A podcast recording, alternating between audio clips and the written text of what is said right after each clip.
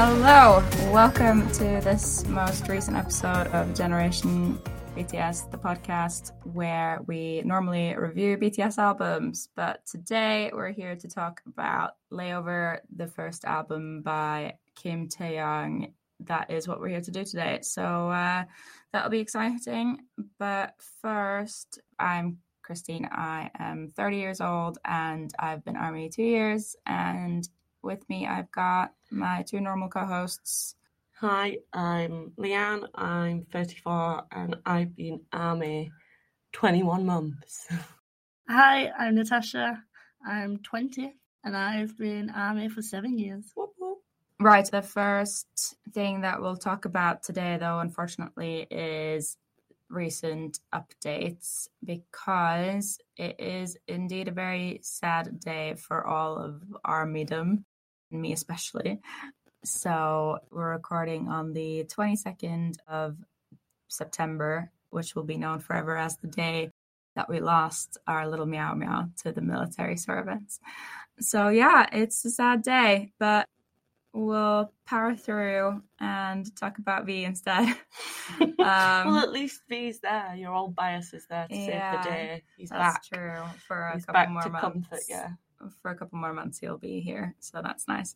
We'll uh, wait to hear any more updates from Yoongi's military life. I don't think we've had any yet, except a little message on Weverse yesterday for us, but sort of just after midnight Korean time, where he just said see you in 2025, essentially. and like, don't be sad, which, you know, easy for you to say. Impossible. Yeah. He's not shaved his head. He's not shaved his head. No, he's not done that yet. He, so that's nice. He did have a new short haircut on his most recent live that he did like a week ago, mm. which like? was a bit. Mm, I mean, it was. He said it was the shortest he had in a while, so I was a bit like, well, if you don't need to shave your head, why have you done this? Mm. But it looked a maybe bit... it's for the summer, like RM. It's not summer anymore.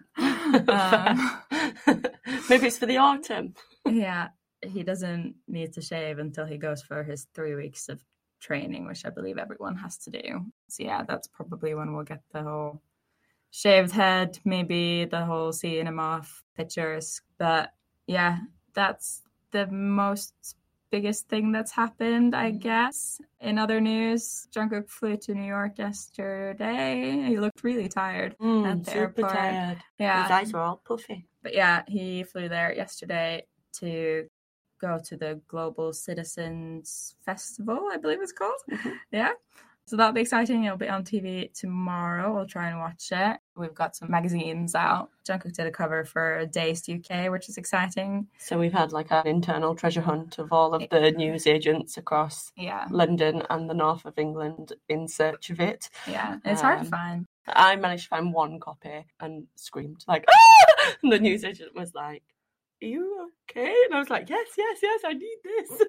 so that was pretty embarrassing, but I was really happy. I felt like I was holding army gold dust when I touched it. And the interview's really cute. So if you can find it, I would recommend. Yeah. And then the happiest news we'll have to share. It. Well, obviously, you'll know this already, but there was this week news of all seven members signing a contract renewal whoop, whoop. with Big Hit slash Hybe. So that is exciting news. That is sort of firmed the way forward after 2025, which is uh, you know reassuring and uh, and positive.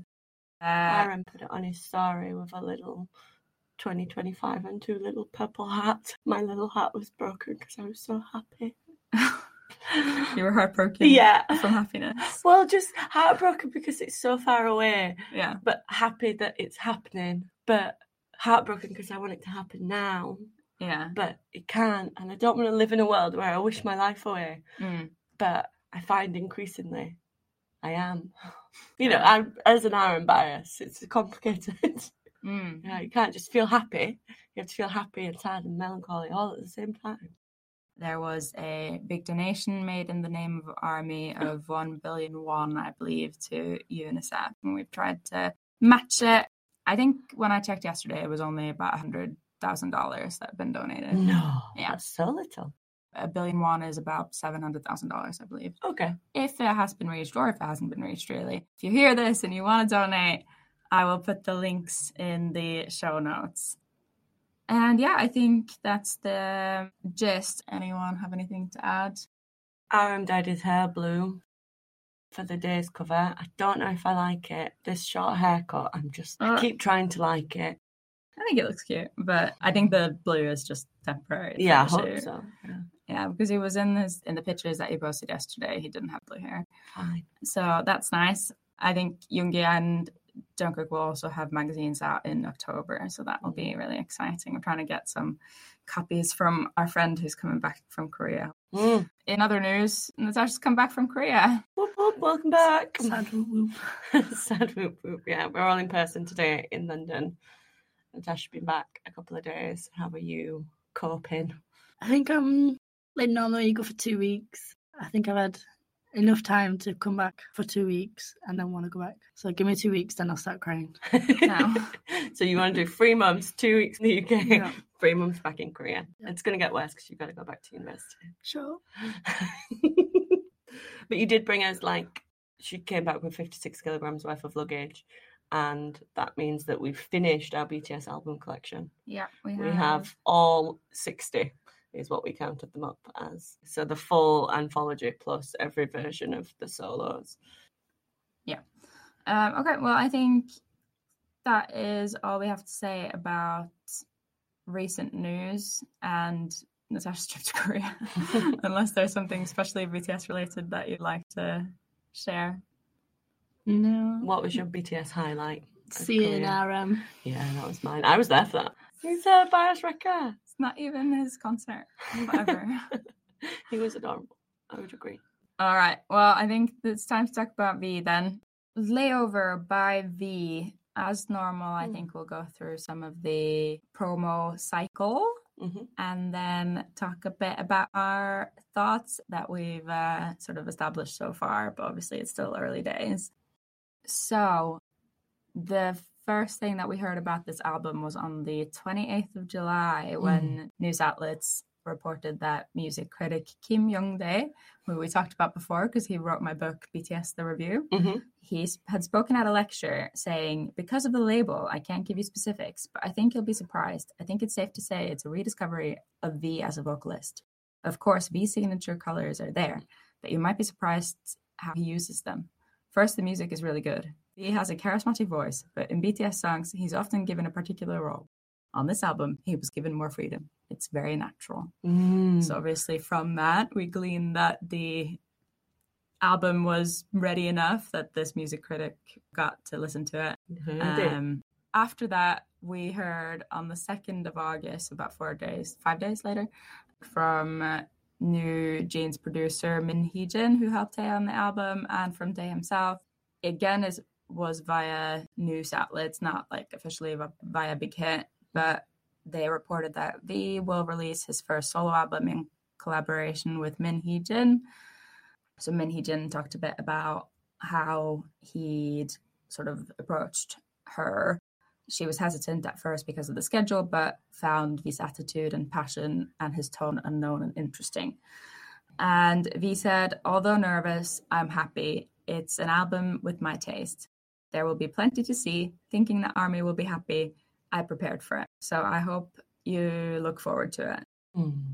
And they reported that you'll be able to see a new side of V as a solo singer, different from BTS's V, which, you know, that's always the case. But yeah, so the official release notice from Big Hit came on the morning of the 8th of August, which was when Leanne and I traveled back from Korea Mm. because we had a, a layover, ironically. Hey! In oh, China. that wasn't even planned. No, Comedic genius there coming in. that was uh, a happy accident. Or it was fated and meant to be. Mhm. He had released it at the exact time because he knew where we were. He was like, those Generation BTS girls, Yeah. they get me. Uh-huh. They'll understand. I should put it out when they're doing a layover. in the right frame of mind. Exactly. It's all about them. Fair enough. Mm. Yeah. Thanks, V. Thanks, V. Um, So yeah, and it was the morning after we'd received the news about Yoongi preparing to enlist. They did their Mm. classic sort of sad news, good news bit. But as soon as I got enough internet to see his little Instagrams where he was like sending the little parcels to army, then I was Mm. feeling happier. So that was nice. So the announcement that they put out wasn't like we're delighted to confirm that V will be putting out his uh, solo album. It was more like we want to share more details. So I feel like they knew that it was already out there. But they told us there would be three versions of the albums, and the album would have five songs with MVs to all the songs. Mm. And there was a blurb for each song talking about the style, which I won't read. It was more interesting before the album came out, I suppose.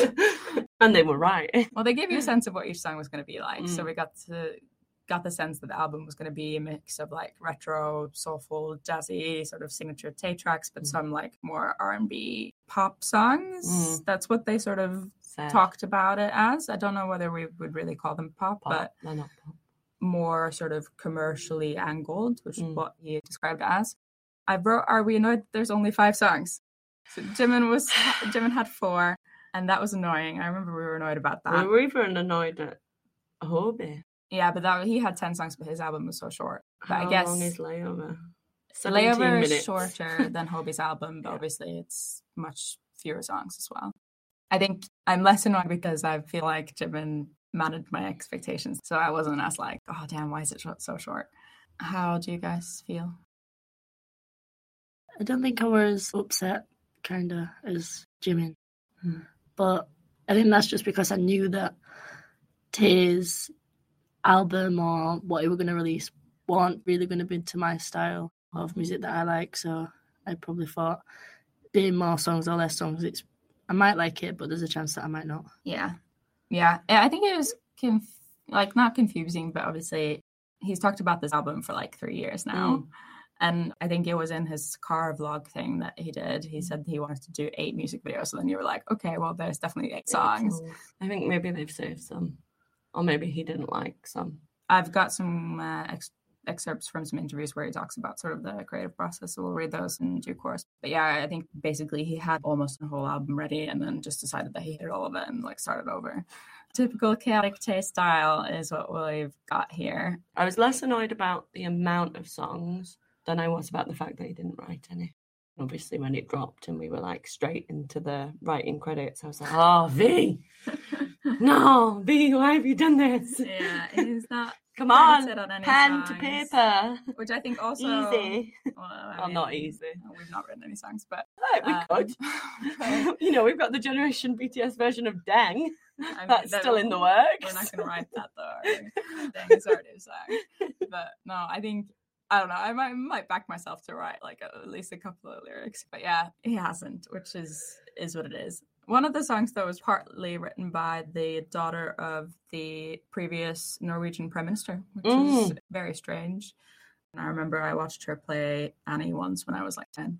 Oh, Um, but she's apparently a singer songwriter now, and uh, yeah, her dad's the head of NATO. It means like you pretty much know the. Yeah, exactly. Yeah, I'm. Uh, why is my dad not head of NATO?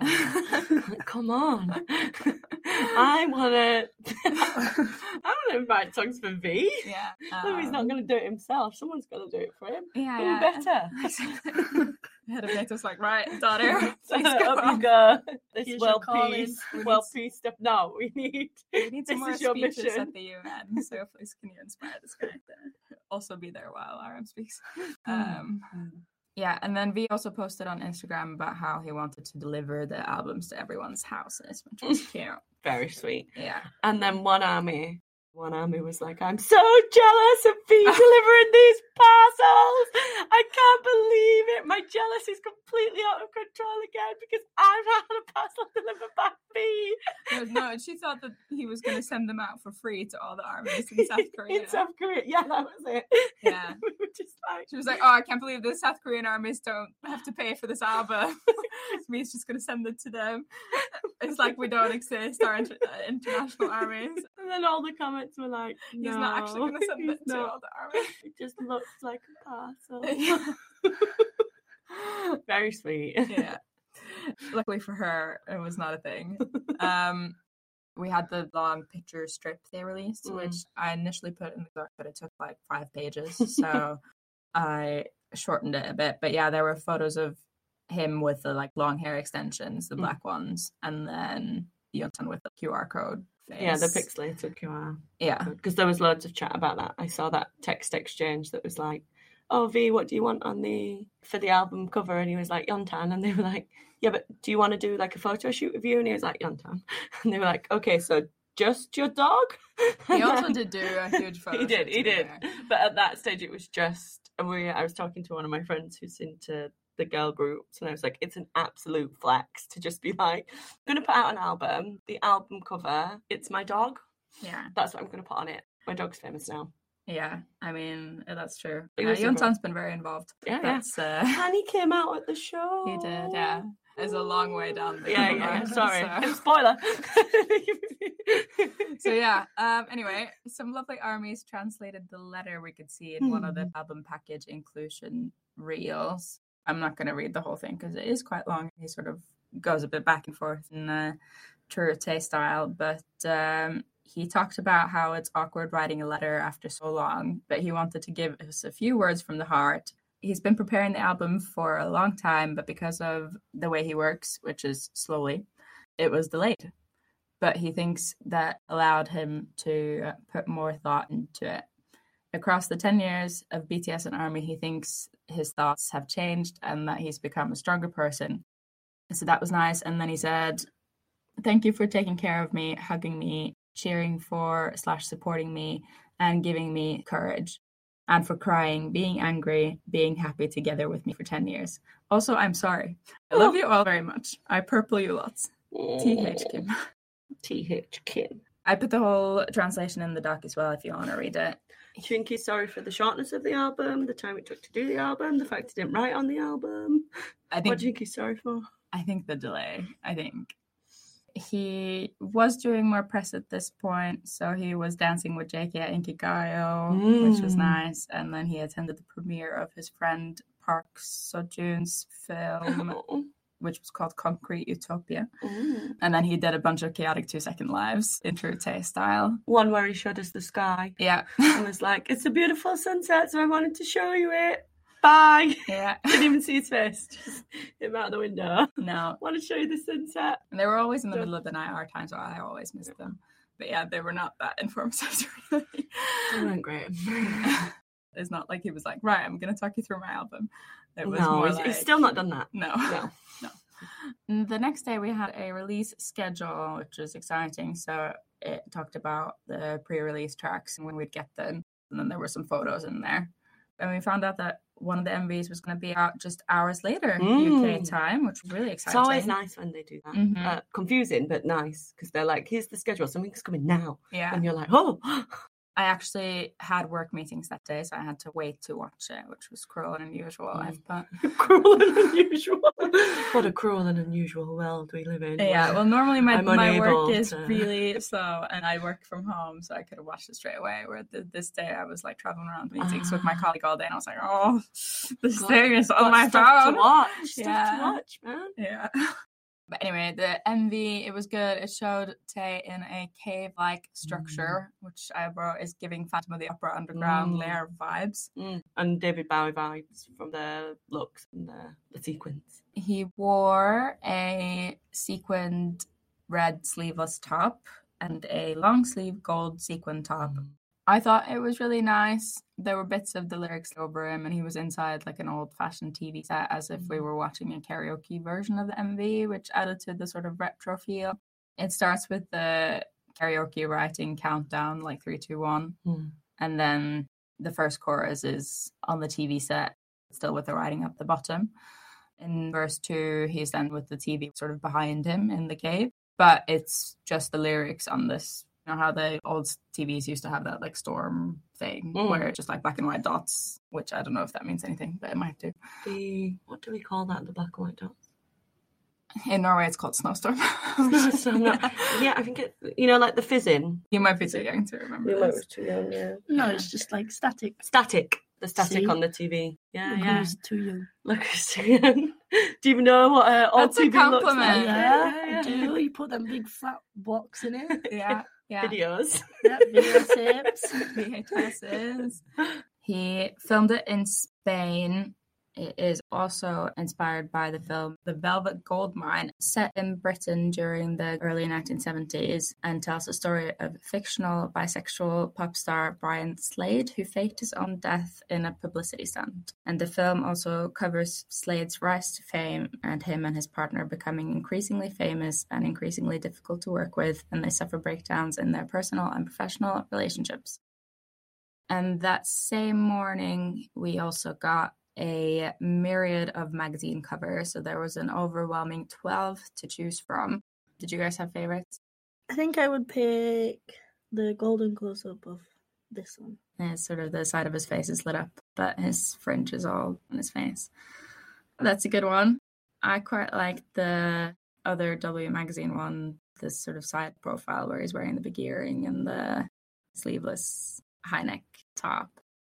I think I voted for the grey one, the sleeveless grey one with the cards, the guns, and the wink. Uh, right. Yeah, so that was nice. And then 24 hours later, there were loads more photos, which, you know, I'm not complaining. He obviously looks stunning, but that feels kind of redundant to say. Yeontan was in quite a lot of them. In some of them, he has the long extensions, and they all have a bit of a retro vibe. So there's one where he's wearing the red hat in front of the Ferrari poster. And there's ones where he's just in the Ford logo, but is a funk hoodie. And then on the 11th of August, there was the Rainy Days video, which was interesting. I've written personally, I thought the MV was more like this MV was more interesting, but I preferred the other song. So the MV feels really on brand for him. So it opens with the words When you listen carefully, loops go wheeling, cozy and stuck. And there's commas after the first and the third sentence, but no other punctuation, which is a bit weird. You sort of expect there to be more after the cozy and stuck, but there isn't. It's got some artsy bits, loads of like strange camera functions, like the screen divides into loads of like small screens and close ups of his eyes and fingers and stuff. There's piano music and then the sound of like phone typing and some like background noise chatter. We see him on the bed in a bright room, and then Tanny runs away from him. He looks over to the other side of the bed and sort of stretches his arm out as if he's remembering someone who used to be there next to him on the bed. It is very like what Suga does in the I Need You MV. And he did say in an interview with Rolling Stone that he was trying to like reference the most beautiful moment in life era. He then lies on his stomach with his face in the pillow and sort of sweeps his arm across the other side as well. So I'm quite sure we're meant to think that someone like used to be there and he's missing them.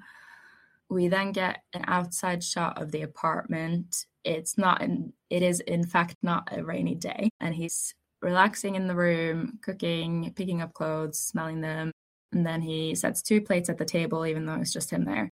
And there are some black and white shots of him where it seems like someone else like is filming him. He's smiling in those shots, whereas not really in the others.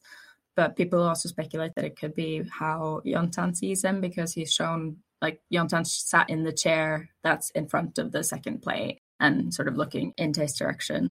People found out that dogs can only discern blue and yellow colors, so they're red green colorblind. And obviously, those shots are in black and white, so that sort of lines up, but not really. Tae then pours something which looks like sugar or salt or something on the food that is just cooked, but then we see the stuff he pours out and then it sort of goes back in the container. So it is again reminiscent of Most Beautiful Woman in Life and the sort of time travel hints that they gave in the music videos at the time. And then he's shown pouring over some papers and like circling stuff. The papers all have like little dots on them and like shapes. It might be like a code. And then he's got a stack of papers next to him while he's watching TV and he falls asleep sort of on top of the stack of papers. And the TV switches between cartoons and live action footage. There's a close up of the rose blooming and then time being turned back again so the rose closes up. Then there's a close up of a tear in his eye. So he's sad. And then he starts molding clay models of his own face. The clay models sort of sing verse two, so they start moving their mouths like to the music or to the words. He paints an alien over himself and he uses a baguette as the brush. And then there's loads of like weird graph lines over his face. He then switches to like a black and white silhouette of his face from the side, and then the alien drawing they just made is in the corner, like mouthing or singing the words of the song. We see him in the chair in front of the TV, and the TV's playing the start of the music video, but in reverse. And I believe both this and the texting sounds you hear at the beginning and end are trying to refer to the like loop that you mentioned in the start of the writing, because obviously it said loops go wheeling. But yeah, I decided not to do a full deep dive in the theory behind the MVs at this stage. There's definitely like scenes that are repeated across the different music videos, but I'll tell you what I think at the end when we've done the final one, but then that might not be right and I might have missed loads of references. It was around this time as well that I think it, actually in one of his lives he told us that it's not Yeontan in the videos, it's a friend he called him who looks very much like Tani. He apparently couldn't bring Yeontan to Spain, which you could understand why you wouldn't be able to do that. So uh, he had to get a same breed of dog in Spain to shoot the music videos with him. On the 16th of August, there were more concept photos per the schedule. So initially there was 23 and then there was 35 more. And they're pretty much the same. but that's okay because obviously they're very beautiful. Mm-hmm. Do you think there's more because the like producer or the creative director couldn't choose between them? Maybe. And they were just like, these are all too good. These have got to go. Or was it like Hybe that were like, V, come on. The more visuals you can put out, the better. Like, who drives that? I don't know. I think What do armies want from V? for a while I was a bit worried about what we were going to talk about in this episode because I was like, he's not really done anything except put out photos, and I'm like, there's only so much we can say in an audio format. Like, Go look at the photos. so he's in photos. They're all nice. He's wearing a jumper and then like a suit with shorts, and then like it's not that interesting to listen to. They're in the Google Doc. Just go check them out if you haven't. I don't know why you haven't. If you haven't, why you're listening to this?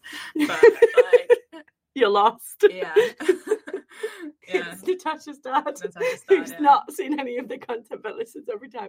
Shout out to Natasha's dad. Yeah. No, he looks beautiful. It feels a bit redundant to say, but I did write a long rant about how I think we need to take this time and really appreciate it because I think, you know, how like people talk about like young James Dean. Mm. Obviously, he died young, but Mm, but or like young Marlon Brando or Mm. Sean Connery or like I watched a movie Mm. like an 80s movie with Rob Lowe. mhm. Obviously he ha- he's handsome still but much older. But, like I could not believe how beautiful he used to be. Like George Clooney. Yeah, Mm. but George Clooney's still handsome. But yeah, Mm, but not. I, I think he's I don't want to bang him Oh, I would. I 100%. What all George Clooney? Yeah, for sure. He's George Clooney. Are No, I know, but like, okay, yeah, but if it was a man that looked like George Clooney, it's a no, right? Yeah, maybe yeah, just out because of he's just not, well, just because he's old. super old, yeah. Yeah, but and he's, he's still got grey hair. Like I wouldn't bang someone in his fifties just because he was handsome. No, but like I still accept that George Clooney, even in his fifties or sixties or whatever he is now, Is bangable. objectively really handsome. Mm. And Yeah, yeah. Yes. Mm. Whereas like I don't know, like uh, another old celebrity who's not as handsome, Mm. maybe I wouldn't bang. Fair. Yeah. Um. Anyway. Who would you bang? right in. No.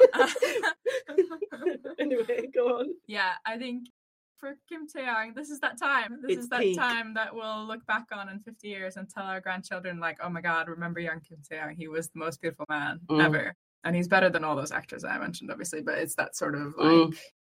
And I've written, I've written, and young girls will be annoyed about having missed that time. Like I'm Mm. annoyed about not having been around for like these actors' heyday or like iconic celebrities like Marilyn Monroe or Princess Mm. Diana or Yeah, Muhammad yeah. Ali or Michael Jordan. You'll look back at this time and be like, damn, I really fucked up when. I was born. Yeah, I really. really didn't nail.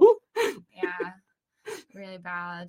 Mm, no, Um, you're right. It is peak tape. When we look at the albums and the photo cards and the photos, we almost run out of words. Superlatives, Yeah, yeah. like like oh, flawless. Oh, incredible. Oh, Yeah, beautiful. and it's oh, like, Oh, same. I think in the the mini layover there was like one bad picture, which which is where he's got the long extensions. And I was like, oh, that one's not like as good. It's still like flawless. I like the And you're black, like, oh, I like it. And I'm like, is there any that we don't like? the There long isn't. black extensions. I I think are fine. The long blonde extensions and the blue and V are a little tough, but I think we really need to, in the words of YouTuber Squish Minion, appreciate what we have while we have it. Yeah, be grateful what we've got before it's gone. Exactly. And it is like I think it was you that said once we were looking at one of those like slideshows where all the members are there and like RM was there and then it was V next and you were like, Well RM's really handsome, but like next to this guy he just looks really I wouldn't normal. we've had this chat offline as well, which is I wouldn't even comprehend being able to date V No. because I just feel so shit about myself every minute of every day. Yeah. And say we were out in the street, I'd be like, every fuck is like, what the fuck? I'm not like No. nowhere near beautiful enough to date V and be seen in public with No, him. but I don't think and then I think is. anyone exactly, Yeah. even if you married like I you, Yeah. still like, well, no one. You're constantly the ugly one. Yeah. It's a real nightmare. It must be a really hard cross for him to bear. It really must Mm. be. Yeah. I think, well, I'm going to get back to this narcissist comparison, but like, this is actually a matter where I'm like, I understand how it'd be really hard for you to find someone to date because like no one is is as beautiful as you are. So Mhm. you might actually just end up marrying your own reflection. Like that's not Yeah. out of the question for you. Not to like jump forward too quickly, but in one of the content, Uh-huh. you know, when he goes on the date with the army girl, Yeah. she Mhm. goes, You're like a hologram. Yeah. and then he like pauses and all the noodles are like dribbling down his chin and he looks up at her and he's like, Sorry. And she's just mesmerized and I'm like, Yeah. Still hologram. If I've got noodles down my chin, I've turned into like disgusting. But him, no, still hologram. I was going to say this later because he says in one of the interviews, but yeah, he says in one of the interviews that he, for the photos where he's in the like Funk Ford logo jumper, Mm. apparently the producer just showed up outside his house and was like, "Look, we'll go to dinner," and then they just took those photos. No, so, course. so like, and he was like, "Yeah, so I was just wearing face lotion, like moisturizer." No. And Well, we don't like it when he wears too much makeup as well. We're always like, you've, you've overdone this, you've Yeah, ruined you've this ruined beautiful him, yeah. masterpiece. yeah, he doesn't need that. But then I was just like, no way, you you did not wake up looking like that. But, Like, but he did. yeah, and he was like, oh, I was just relaxing at home, and then she came over and wanted to take some photos of me. So then we used the concept photos. I was like, okay, cool, Cool. Um, and he looks great in those. Those are some of our favourites. the, those are some of the best Some of our ones, yeah. favourites. But yeah, obviously he's also Super talented. super talented and has all these original ideas. Comfortable his really skin. free and kind and wonderful spirit, and really, really charming. And Super like, charming. even though he's so beautiful, he makes these faces where he's, you're like, oh my god, you're the cutest thing ever. Like he's able to do both. And, and I don't think being that sort of cute and sweet and lovable and charming is a given when you look like that. 'Cause sometimes No. when you can meet really attractive people, you're like, oh, you must be like kind of Well, they're super arrogant, yeah. yeah. So so yeah, let's rejoice at living at the same time as this amazing human, guys, mm. and being able to enjoy his content as it's being released. Do you not die over these visuals? No, What do you mean, no? I think if you would put Who's the most handsome in BTS after JK? Jimin. Jimmy. No. Come on. No, if I if you said turn Jimmy, I'd look away from Jimmy. You'd be too I'd- shy. I'd be too shy to look at Jimmy, in eye. Well, obviously, Yeah, I'd do like I'd do maybe like 0.5 seconds. like contact. You could blink, set on Like, oh. fire. or like just like look somewhere else, like at his hair or something, like above him. But Jimmy Yeah. I'd be like, Well, Jimmy obviously is really handsome, but I do think that he is much more hit and miss in like photos and stuff. Mm. Whereas, yeah, He's just flawless. he's just flawless. Yeah, he can be flawless at all times. And obviously, that's well documented in in every single piece of content. They're like, "Oh my god, most perfect face in the world. V is here with us," and that must be a little stressful in a way because you might feel like that's the only reason that you're there, but But also, you don't have to do anything. no, You just turn up. yeah, Yeah. but like I'm sure there's some days where he's like, oh, I feel like shit, like I look like shit. he does. He But does say like- stuff like, "Oh, my face is puffy today" or whatever. But Mm. like, you're still like a hundred miles above everyone You're else. 99% the most attractive as opposed to 100%. Yeah. But he's So been real. named like the most handsome guy in the world like 16 times, 18 times, Mm. something like that. Like, Mm. I feel like Tae can pull off more different looks. Whereas if you were to stick Jane in like some extensions, you'd think, oh, Yeah, on the pulling off different looks, the next bits were there's videos of him doing fashion things that I've put for W Korea in his Cartier ambassador roles. So there were like loads of him doing jewelry and like having his hair all slicked back. And then there was one with a lizard. And he was selling out Cartier pieces everywhere he went. Then there was a second schedule, which is a bit Mhm. weird. Um, but that told us that we were getting some blue MV teasers and then that they would be putting scenery, winter bear, and snowflower on Spotify. Mm, So that was nice. Which was a good day. Yep. And there would be even more photos. so photo three, the collection of photos number three would be coming and the collection number four. so yeah. that was good. to be clear, the others have just had one or two. Did Yeah, Jimin have two? Jimin Jimin, had had dark and light, didn't he? Yeah, and then I think Yoongi had a sister and something else. Yeah. Um, Mm. but yeah, we I think four. RM just had one. And also there were there weren't like 25, 30 photos per. It's just impossible to pick them. It's Yeah. impossible to not. He's too photogenic. Yeah, yeah. It's He's one of impossible those people them. because you, you can find some people who are really photogenic, like like Lee Know from Stray Kids. He's really Mm. photogenic, whereas when you watch him in videos, it's not like It's not as you're not- striking. yeah, exactly. Whereas Tae is striking both in photos and in video. We can't confirm in real life because we've not been close enough to him No. yet. Once he comes to pick up his awards, Mhm. we'll let you know if we can look at him directly. Natasha Yeah. will let you know because she can look at him for not 0.5 seconds. We can't. Yeah, I wouldn't. But yeah, so then we got the blue teasers. The first one was V walking along, along a corridor. He then knocks on the door a few times and no one answers. And he's in like a leather mm-hmm. jacket with loads of metal details that we'd later get in the concept photos as well. I saw lots of memes about the door that was like, Jimin's behind the door. the divorce is over. I didn't know they were divorced. It's like, why, why is Jimin behind the door? What's Jimin got to do with doors? No, I don't know why Jimin would have been there. in the second teaser, he's driving a car and sort of nervously looking around, and then he cuts to him getting out of the car, and mm-hmm. then Tae sings "Blue, Blue." So that's the extent of the teaser. So then there was an interview with W Magazine, which accompanied all those Cartier photos. It's not the world's greatest translation, but I did read it. The opening two sentences do our visual king justice, I wrote. And they go, V's serene radiance once more unfurled, an effortless presence, even in the flutter of his lashes. Amidst the lavish lighting and intricate jewelry gracing him, V's poised demeanor exuded an irresistible allure. Hmm. Yeah. Yeah, that is that's accurate. About the Love Me Again MV, they said, he stood as a modern embodiment of Narcissus, illuminated by suspended luminance that blazed as fiercely as the sun. Jesus, this girl, this girl couldn't look at him directly. But this whole interview was written, I wrote it as if like the translator sat there with like a thesaurus looking up synonyms for like Mm. every word, like Joey does on Friends. Um, but Or maybe um, she's just a really good writer. maybe, but like it's just incredibly like superfluously flowery, overly complicated, like Mm. super for for. It was just way more than you needed for an interview with V from BTS. But it made him sound really like sophisticated, Hmm. which, he is. yeah. I don't know whether when he speaks, he sort of radiates this sort of eloquence, Mm. but they sort of, even the stuff that he says, they write it in this same way. Oh. Yeah.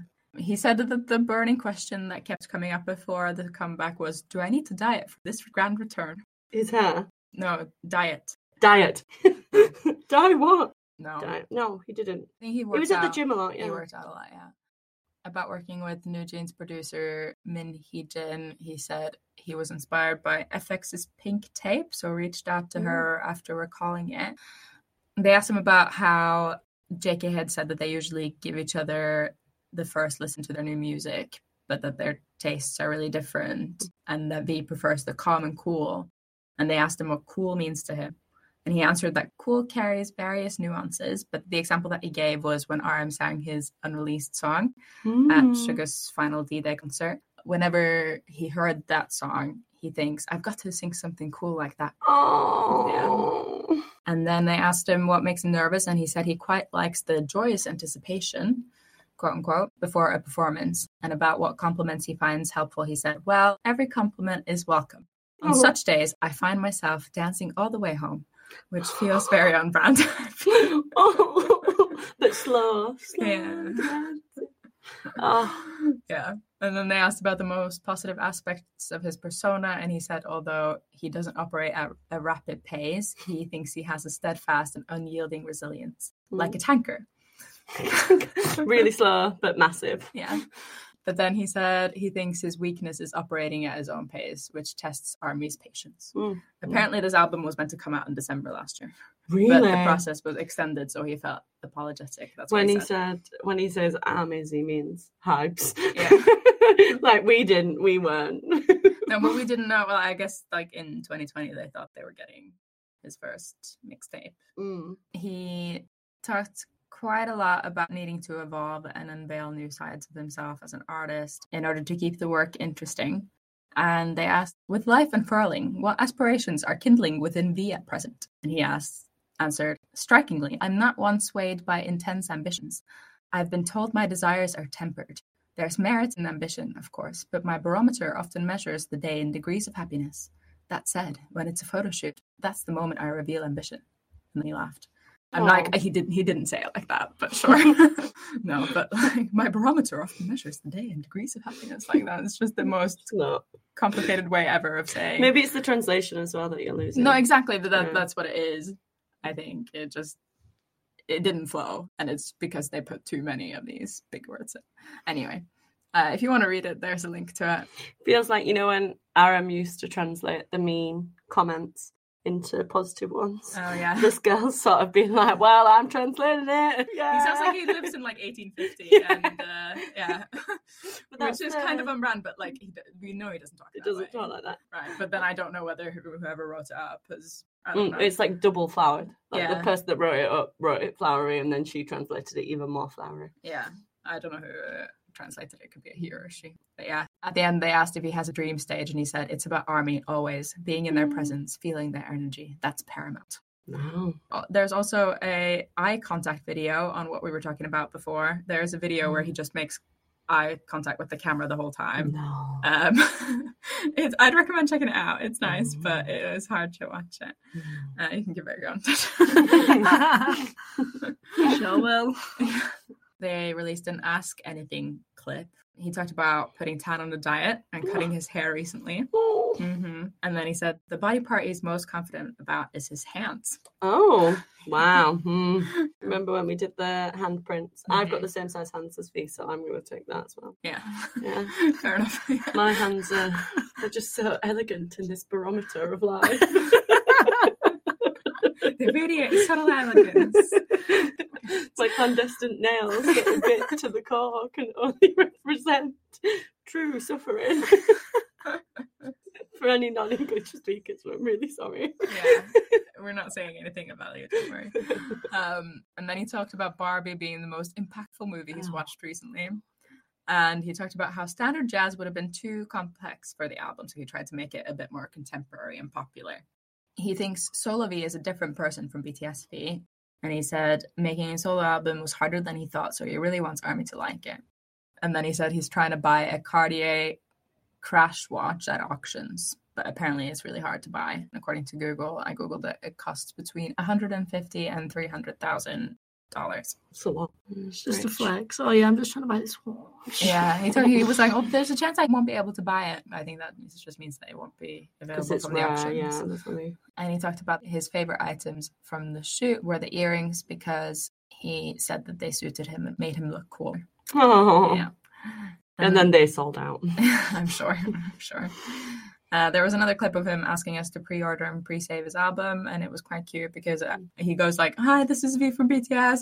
Uh, please can you save my album?" It's So, sweet. Yeah. And then we got 18 more beautiful photos. Was So- that is that the fifth collection or is that the fourth? That's the third, I think. The fifth, right. third. Somewhere similar to previous ones, and somewhere looks from the MVs and from the blue teaser. He's got some of the sequin outfits. He's got the big leather jacket, Mhm. um, long blonde mullet, and then in some of them he still's got he's still got his dark hair. They're fine. They're really no, as in, obviously They're they're clandestine. sublime in their beauty. um, on the 31st, he appeared on Dingo, which is Mm. that show that you were talking about where you surprise a fan. They, he met this uh, girl at a cafe. she was someone who was in the military, I believe. Uh, yeah. Training to be. She had her officer's exam. Yeah. And they took some photos together. He looked really so perfect it would al- almost be annoying. You would it looked a, blit, a little like she'd taken them in those photo booths where they're already in the picture and you can like pretend you're ta- taking a photo with them. And in in the like intro to her on her wall, she had those of where she'd been into the photo booth and taken them next to Yeah, V, and then the third one was ones of actual actually. V. And Yeah. he said he'd keep the strip and put it on his wall as well. Yeah, I included some of the photos in the Google Docs. so You can mm. look at them if you haven't seen them. But yeah, they're wearing little like headbands and some of them. Yeah, it was really lovely clip. He seemed quite nervous and shy. He struggled to sort of look at her at first. I watched it first without the subtitles. Oh yeah, because it had come out and I'd seen a couple of clips and I was just so endeared. Like this army, this army girl, I think she called, I think she might have called Hae Young or Hi Young. yeah, think she Um, was. She was just so patient and measured, Yeah, but like you could see like how overwhelmed she was. But she did such a good job at keeping it together. Even from the first clip when she said about him being a hologram, Mm. you can then see her try and like retreat back in and like push the fangirl down. And then he gets up and he's like, Oh, I'll clear the plates. And she's like, No, no, I'll clear the plates. And he's like, Hyung will do it, Hyung will do it. And then again, she's like, and then they go into the photo booth and she's quite shy. And then he's like, No, come closer, come closer, let's do this pose. And you, you can just see it like on her face. And then they go to the arcade and they play loads of games and he beats her like at every. Yeah. game and like her hands are like shaking on the hockey puck and you're just like oh my god how do you get through this day Mm. but then i think they do darts and she beats him and she's like celebrating a little and then again like looks at him and then's like oh god Yeah. and then right at the end they have this big chat in the car about her insecurities and how she'd failed the officer's exam and and then at the end he leaves Mm. and she just bursts into tears with the producer literally like sobbing Mhm. shaking, crying because obviously she kept it cool for like the whole day. Mhm. And then he comes back. Yeah, he does. He- He's got in his car and then realizes she's crying. She- he comes back to be like, "Don't cry, it's gonna be okay." And I was like, "This is really sweet, but also really mean because she's just like, oh, I fucked this now. Like I don't look cool together." But yeah, then he's really comforted and they have another hug. And then he leaves again. And it was just, oh, ah, I watched it without the subtitles. Then I watched the clips. Then I watched it with the subtitles. I think it might be a little bit, you know, like Rolling Hall. I'm to get home drunk sometimes and be like, I need to watch V on this date with this army. I need that little comfort blanket. It was really great if you like army sentimentality. Mm. And also, I was super jealous, Yeah, obviously. obviously. I think that sort of covered most of what happened in that clip. I think they talked a little bit about how, like you said, she'd failed an exam last year, and she's she was like, "Oh, I felt really low." She said she'd been listening to Zero O'clock and Hug Me. which is my favorite song. Well, Yeah. of a, a second to Louder Than Bombs. She said she also sort of struggled to let people in, and she'd sort of almost cut off everyone she knew Mm. because she felt like a failure and all that sort of stuff. And then he said that he could relate because he didn't have many friends in middle school. and they had a long talk about that. But yeah, he's he was quite like sympathetic and was able to relate to her. Um, so that was nice. He also looked flawless, even in just a Celine black tee. I think he had like on a jacket before, and then she was like, "Oh, you look so dressed up," and he was like, "Oh, I'll take the jacket off to look more casual." I And- saw on the Twitterverse, the Instagram, that apparently he gave her the jacket. Oh, Yeah, that is nice. bitch. Love her. She was brilliant. Happy for her. Yeah. She kept saying it was like a, it was like a dream and that he looked like an illusion. And then he also said that he dreamt about having a day like this, just having fun with the army. Oh, and good news. He then posted on his Instagram that she passed her officer's exam. Oh, did she? Yeah, she sat it again and passed it. And then she texted the producer or him Yeah. and he'd put it on his Instagram like congratulations to her for passing it. I knew you could do it. Yeah. No. Oh, that's nice. Yeah, and then they appeared on a show called Pixid, which is the same one that Jim appeared on, where Jimin pretended to be a fan, uh, like an army that lives in a rural area, whereas Tae was pretending to be a cat owner among a group of cat owners. And the cat owners knew that there was one like imposter from Team Dog. And they were meant to do like this texting to find the imposter. But they figured him out straight away. I think there were like two or three votes where they all had to vote for who they thought the imposter was, and they all voted for him, including him who voted for himself. And that's what happened in Jimin's one. He ended up conceding and voting for himself in the final round. yeah, well, Tae voted for himself all along. Oh, but I think I think at the start he was trying to be tactical, but at the end he was like, no, I'm able to turn this around. But yeah, the stuff they cut him out on was pretty strange. I thought they thought it was ridiculous that he didn't know what a water type cat was, Mm. which I also didn't know. Yeah, but I didn't apparently know. it's a cat that likes to bathe. You never bathe the cats, do you? No. No, because they clean themselves. They clean themselves. Yeah. Yeah. I think you can get cats that will be bathed. I've seen like cats in baths on TikToks. But I presume if we were to try and put them in the shower and be like, oh, Yeah, they'd jump bath time, they would be like, no. Yeah, that's what all the these cat owners were saying. Oh, whenever I bathe my cat, it's always such struggle. But like, if I had a, like a water type cat, that would have been amazing. But obviously, he didn't know what that was. He thought it was a cat that liked drinking water. Which is all cats. yeah, unfortunately. I don't know how you fluff that up in an interview. no wonder they caught him out. Yeah. They asked him what it means when a cat stops sidestepping when they get older, which I didn't know. Apparently, it's when they arch their backs. Mm-hmm. Apparently, if they do that and try and run away at the same time, they like run sideways. Oh. But then older cats don't do it, apparently. And then he said they were talking about how like like silly habits that the cats have, and the all the people were like, "Oh, it's so annoying when he walks on my keyboard," which I didn't know that cats do that because they do that often. But then he was like, "Oh, and you know when they turn off the computer, and they were all like, lol, our cat would never turn off the computer. That's so dumb." And he was like, "No, no, my friend's cat did. My friend's cat did." So then he was quite sad. Um, he kept saying that he mentioned like real examples from videos that he'd watched or like research that he'd done online or from hanging out with his friend's cat. But he played along until the end, which was nice. And then on the 5th and 6th of September, he kept dancing to some hip hop and then some like jazzy music on his Instagram story, which led me to believe that there was would be choreo.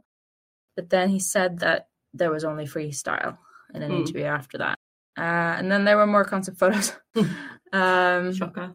yeah, so this is our fourth set of concept photos. They were mostly from the slow dancing video. So he's like on the beach. There's quite a lot of black and white ones, some of just like close ups of his face. There's one where he's not wearing a shirt, but it's sort of from the back or like from the side. They're a little bit more like ah, subdued. Artsy. Yeah. He then appeared on You Quiz on the block, which I've linked a couple clips to that, but I couldn't find any with subtitles. But there were some K armies that helpfully summarized what he talked about. So apparently, he spoke a lot about his grandma and his time living with her. And it was a very emotional recollection of memories and very sweet. And he said he visited her grave to speak to her about his new album as well. Oh, very Yeah. sweet.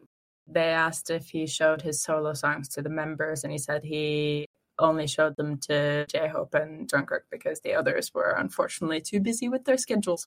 Oh. Yeah. And he said that he recorded some of the music for the album at Jungkook's house and that Jungkook sort of helped him direct. And people were like, oh my God, it's going to be produced by Jungkook, but it's not. Not Uh, even a bit. No. Uh, I think maybe it was just V. for the guide. Mm. And they spoke about himself and how his mindset's changed in the course of the years thanks to the members, and that he now thinks as a part of Seven. And he hopes at the end of the road he's traveling. He wants Army's members, family, and friends to be together. Very sweet. Yeah. And then at midnight KST on the 8th, there was a teaser for slow dancing. And then obviously, when we woke up the next morning, it was here. I've written it was pretty much exactly what I expected, but in a good way. He'd already given us two out of the five songs, and we'd had two more teasers. So he hadn't really left a lot to the imagination in terms of like brand new stuff on the album. Hmm. But yeah, I listened to the whole album as soon as I woke up in order, of course. And then I watched the MV for Slow Dancing. How did you guys listen? I You didn't listen to it for ages, did you? Yeah. You're like, it's raining today. I've just listened to Rainy Days. We were like, that was two weeks ago. No, I definitely listened to uh, Forever Rain. But um, no, I woke up one hungover evening and we're like, oh, I'll actually listen to that now. And then put it on, just like in order. And then just kept going back to beginning. nice. How long was that after the release? Couldn't tell you. Okay. All right. And did you watch the music video? No. Okay. Have you watched it by now? Yes. Okay. Watched it about an hour ago. Cool. I remember waking up and it being V Day. Mm-hmm. So Yeah. then I was all Alexa play layover, and then she played it through. Uh-huh. And because it was quite gentle, like sort of half snoozing, half listening to it, Uh-huh. and then more V Day whilst I was working. Yeah. But because we'd already had the two MVs in the pre tracks, I think it was like midway through the day. Yeah. Or maybe the end of the day. And Mm. I'd said to you, like, oh, what do you think of layover? And you're like, yeah, have you watched the MV? And I was like, oh no, I forgot there was an MV. And then we watched it together. yeah. I don't really remember a lot of like having a lot of thoughts about it on the day. It was Mm. sort of The like slow dancing MV. a relaxed background noise type of Mm. vibe. Like on the whole album, I mean. Mm. I remember playing it and being like, oh yeah, that was nice. And then, you know, sort of going about my day. And then I've sort of returned to it since. But I played it a lot on the Sunday uh-huh. because on the Sunday I was with a non-army, and they weren't super offended by it. They were like, "Oh, this is nice," and I was like, "Yeah, yeah, yeah, this is exactly what BTS are like." Yeah. Um, it's definitely a Sunday track. Yeah. It's a Sunday album. It's winding down, relaxing, chilling. Well, he said he wants people to listen to it when coming from work or school. So Mm. I guess those are other days. But yeah, the slow dancing MV. It starts with him in the sea, well, what I presume is a, is the sea. It's got loads of jellyfish. He's with some very cool looking friends I've written. They're all very like eclectic. They're in a van and they take a Polaroid, and you see some sort of like luminescent squiggly computer lines I've written Mm. over a few of them. And then when you get the Polaroid, the people in the car are all Tae. So like takes a photo with his friends, but Mhm. then in the Polaroid it's all him. And again, this this is throwback to the universe story, and you said that too. We see the same sort of squiggly lines across the landscape, and there's a spot of like shrubbery shaped like Yeontan's face. Oh yeah. And then he's having fun on the beach with his friends. There's fruit in the water randomly. And then someone opens a briefcase, like a metal briefcase full of fruit. And then next to him, Tae sat with the same metal briefcase and opens that. And then he re- has a laptop with loads of like green and black code Mm. language on it. And then we see a glimpse of him in the studio, which resembles the one from Rainy Days. Yeah. And then we see a screen playing shots of him on the beach and the model of the hillside that they've just driven through. Mm. And then they're back on the beach trying to catch some like weird luminescent but translucent spiral things. Like they're Mm. kind of like squiggly in the sky that they're trying to catch with butterfly nets. And then there are some bugs as well that also emit this like pulsating lights. And then he's back in the studio. It seems like he flicks on a button to turn the sea scenery back on. And then he's floating in the sea for a bit with his friends. And then that bit has the squiggly lines as well. And then he's back to the studio looking through a hole in a box. He sees a ship, which then appears on the TV screen, and then a projector screen in the studio. So there's all, these screens with the ship. And then Tan is there too. And then Tae and his friends are on the boat. And then Studio Tae looks in the mirror, and the spots of light flicker across his face as well. If you've watched the behind the scenes of like a fantasy movie like Harry Potter, Mm. the way that they did Voldemort's face, they put those dots on the actor's face to make it look like flatter Mm-hmm. or like digitally alter it later. The green screen dots. Yeah. So it's like that, but he's got all these lit up spots that turn up on his face. And then he sort of shiftily looks around, then walks through the studio, which has loads of these old timey TV sets playing the scenes from the beach. So obviously these old timey TV sets keep coming up across the different MVs. We go through the TV back to the beach where they're dancing. There's a short clip of him dancing in front of an apartment block that looks like the one from Blue, Mm. which we'll get to. Then we see Studio Tae dancing inside this little box bit that's sort of at the back of the room. It's like a one man size box, like a phone box size. And his movements are copied by this little figure that's in this little glass container thing. And it's mapped out by these like green dots. So it looks like the little green dot stick figure thing is like learning to dance from the dance moves that Tae in the box does. This is quite hard to explain, but uh, Mm. if you watch it, it'll make sense. And then it switches between the beach and the apartment block with them dancing. They're back on the boat watching what looks like the northern lights, but it could also be similar. I wrote to the squiggly lines. And quite a lot of them are wearing these tin crowns. I presume they're tin crowns. They look like big tin crowns. Mm. And then it switches to what seems like a computer model of the landscape, but with like a V shaped lagoon right in the middle, which I think is the beach where they've been hanging out, but that doesn't make any sense because it's landlocked. And I actually was like, is it a beach? Is it freshwater? And I looked up whether there's jellyfish in freshwater. Turns out there is, Mm. but it looks really clear, the water. So it doesn't look like freshwater usually looks. I don't know. It could be that it's just meant to be freshwater, but I thought maybe this like landlocked beach was a sort of signal that this isn't real. Tae falls asleep on the boat, and then he's suddenly in front of the white apartment taking a photo with Yeontan. The squiggly lines appear in front of Tanny's face as he's holding the phone, taking the picture. And then the video ends. So, yeah, bit of a weird one. It looks really nice and chill. I think when I first watched it, I was like, oh, yeah, he's having the beach, having fun on the beach. Good day. But I think on reflection, we're meant to think that he's creating this beach scene in the studio. Hmm. As in, Studio Tae has been like cozy and stuck, if you will, for so long that he's figured out how to make this imaginary ideal life for himself. Which is why when he takes the picture, it's just him, not him and his friends. Mm. So it's like a fantasy land. Yeah. So that's what I think. But again, I could be wrong. The rainy days MV, as we talked about, Yeontan as the representation as the romantic interest in that the dogs, the person sat at the other side of the table. Mm-hmm. That I think that representation maybe falls over into slow dancing in that you're still seeing these images of Yeontan on the mountains, which doesn't make any sense. Mm. So you're still seeing all these uh, representations of this lost love that's represented by the dog. That's what I was thinking. The So one that he lost in Love Me Again. The dog But becomes the the, dog representation. is there, though. I don't think he's not missing the dog. The dog is still there. Well, yeah, I think that's what it is. I think in Love Me Again, Uh-huh. he they break up. In Rainy Days, he's thinking about the lost love interest hmm and reminiscing about the times when they were together, Which is not the dog. which is the dog.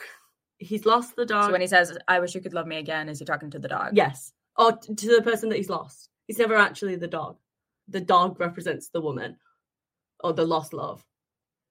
So Love Me Again is we've broken up. Rainy Days is I'm remembering this relationship Mhm. and what it was like. Yeah. And then Slow Dancing is him creating a fantasy world to get away from the loss. Mhm. And within that fantasy world, the dog still, the lost love is still permeating. That's why he sees it everywhere. But then I'm get lost because I don't know how the other two videos connected.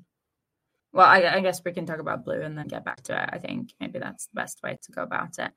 Because if you were thinking about a past relationship, wouldn't you see that person's face, No, but the- not your dog? no, but he uses the dog as a, the representation for the person. So he said in rainy days, oh, it's about my happiness with the dog and me missing my dog when I'm away from him. Right. But obviously, it's not about that. It could be, but I don't think it is. I think that dog represents the person within the relationship, but he's not going to put a woman in the music video. I think he uses Yeontan as a representation of someone he's loved. Okay. I think let's talk about blue and then we can talk about whether we still think that. Uh, the next thing that was out was called Spotify, where he did that with Spotify. he was playing these games while explaining the album and the songs. So the first game was a puzzle, and then one was an ASMR game. And we found out he's bad at multitasking because whenever they asked him questions while he was doing the games, he had to be like, hold on, hold on, I'll answer later. He said layover is about the starting point of his life. It's very rare to go straight to the final destination of our lives, he said. So briefly rest, self reflect, look back on your goals, take some time. That's why he called it layover. They asked when he recommends we listen to it, and he said he doesn't know. He just hopes it'll cross our minds from time to time. He thinks it'll uh, be good to think about it occasionally. um, they asked him which member he'd take to a desert island. He said Jungkook because he's good at everything. And there's nothing he can't do. And then there was a bit at the end where they talked about what K-pop songs he likes and uh, what Army would recommend for him. And he kept saying he really loves NCT U's The Seventh Sense. Do you know that one? Yes, I do. Banger. Yeah. Yeah, he said it like multiple times. He was like, I really just love that song. And other than that, he only really mentioned hype artists. he mentioned the dance challenge he did with NewJeans, the hype boy. They asked him like, how long did it take you to learn the choreo? And he said 10 minutes. Wow. hmm He also did an unboxing with Spotify. So he answered questions from Army around the world. I actually remember seeing this, like, I couldn't remember where I found it, so I couldn't go back to it, but it was like a prompt to be like, ask Tae some questions. And I think I clicked on it, filled out my details, and it was like, what questions do you want to ask him? And I was like, I don't know. So then I decided to think about it, come back to it, but then I couldn't go back to it because I couldn't remember where it was. Anyway, he answered questions from Army around the world about the concept he said he wanted it to be relaxed and easygoing, not overly conceptual. He wants the album to feel like you're on your on your way via a turning point. And his favorite hobbies these days is reading comics. Nice. Yeah. The difference between V and Kim Taehyung is that V is a persona he has to act out on stage, and Kim Taehyung is the son of his dad. Oh, very sweet.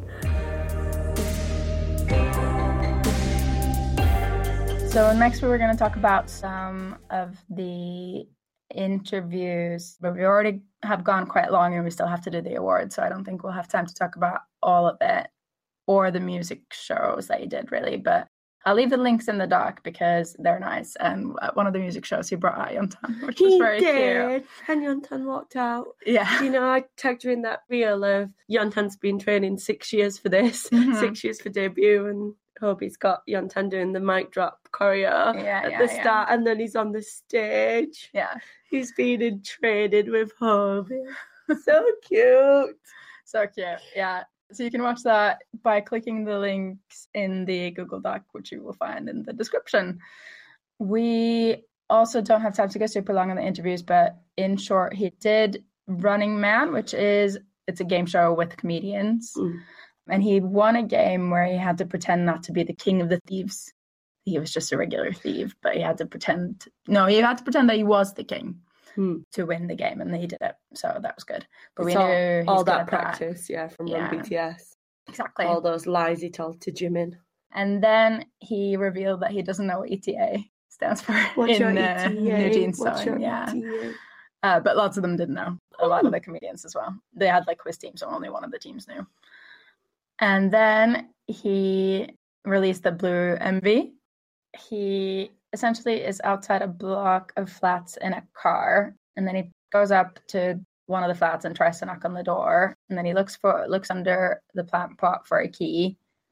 The flat has loads of plants outside, none of the other flats do. I don't know if that means anything.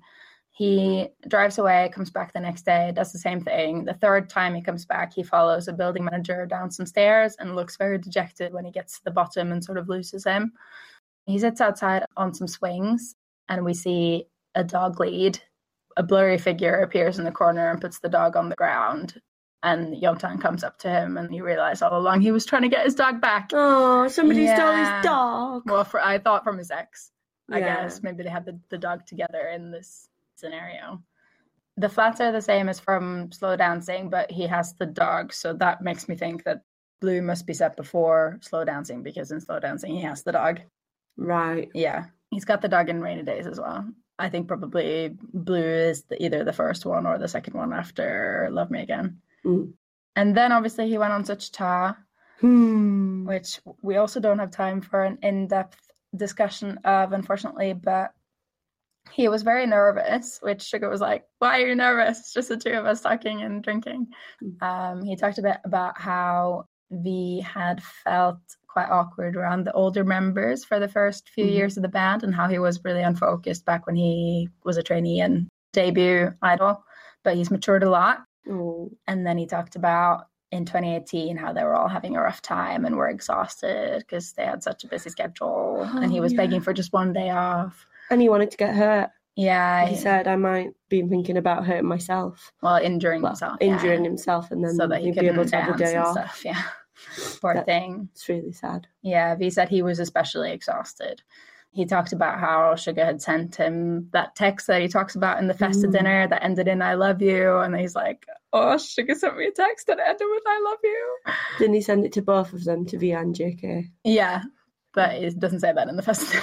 No. but yeah, apparently the text had been like around the time that they debated breaking up, and Suga had sent V and JK this long text being like, "You guys are so important to the band. Like, this is how much you guys contribute. Can't go on without you. Like, I love you." It's a bit interesting to think of that time when V's really tired and he wants a day off. Mm. But obviously, we know that V's not doing any of the writing or production. So you'd have the rap line ultimately who are doing the same amount of dance practice and shows and concerts, as well as also in their spare time writing music, writing lyrics, producing music. Mm. And obviously, some of the vocal line aren't doing that.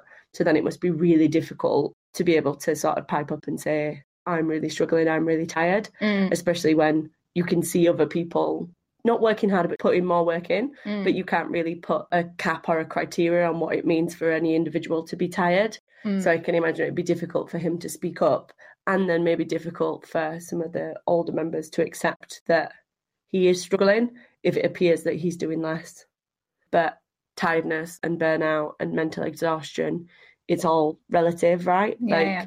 you can get to a burnout stage even if he ha- did have less responsibilities Mm. on. So I think it was a really good thing for Suga, who we know obviously does loads and loads and loads of work, Mm, to reach out and be like, "You're a really valuable member. I hope you're doing well. mm. We still love you." Yeah. I think that'd be super important to the dynamic. Yeah, yeah, definitely. There's a quite a long chapter about this in the book.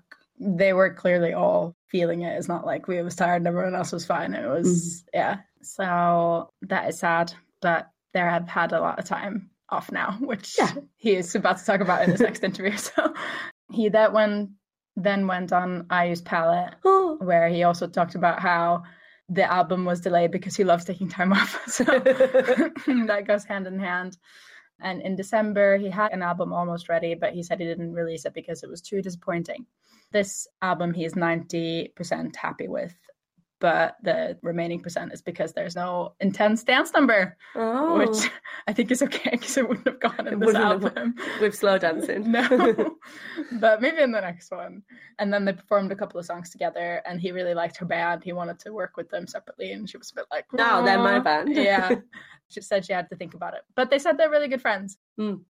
After that, there was the For Us MV also came out. So after that, there was the For Us MV. He started off on that one in the sea, floating and having fun with his friends. Hmm. Then live layover epilogue flashes across the screen, and he's on a director's chair in his gold outfit Oof. from the Love, You, Love Me Again MV Mm. but he's got like gold trousers and a big gold coat. He sings along, but then he sort of starts talking as if he's given like an interview or or doing some directing Hmm. behind the scenes. He's on the beach and very shirtless. Mm. There's a flash of what looks like a storyboard when he's dancing outside the white apartments, but we see like how the scene is lit, and then he's in the rainy days outfit in the apartment playing with Tanny, Mm.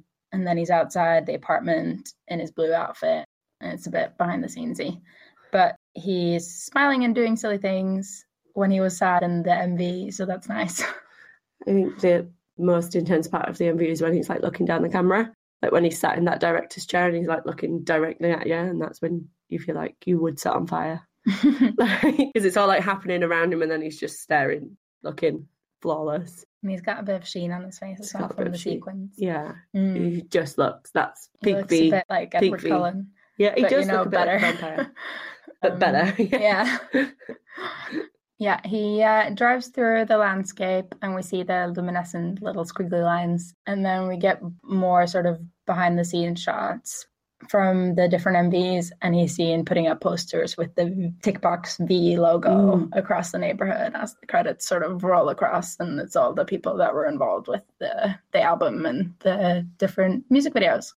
yeah, Yeah, sort of feels like the layover highlight reel.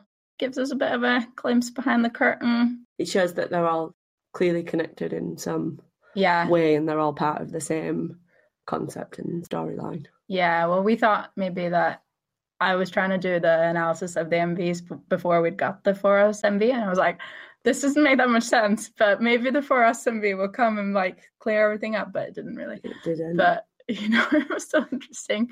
and there's still Um, time for it to become clearer, right? When we do the full review of Layover. Yeah, we'll try again with the analysis.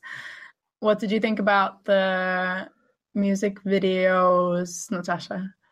I like them. They're very pretty and aesthetically pleasing.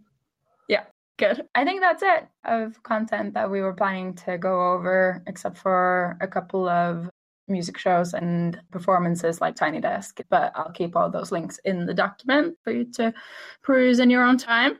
Yeah, Tiny Desk was really cute. Yeah, I don't think I actually watched it. But... I'd recommend it. Christine, lagging. well, I, I, I watched. Did you watch Palette? I didn't watch IU's Palette. No, but you, as you know, the host, you normally watch them all.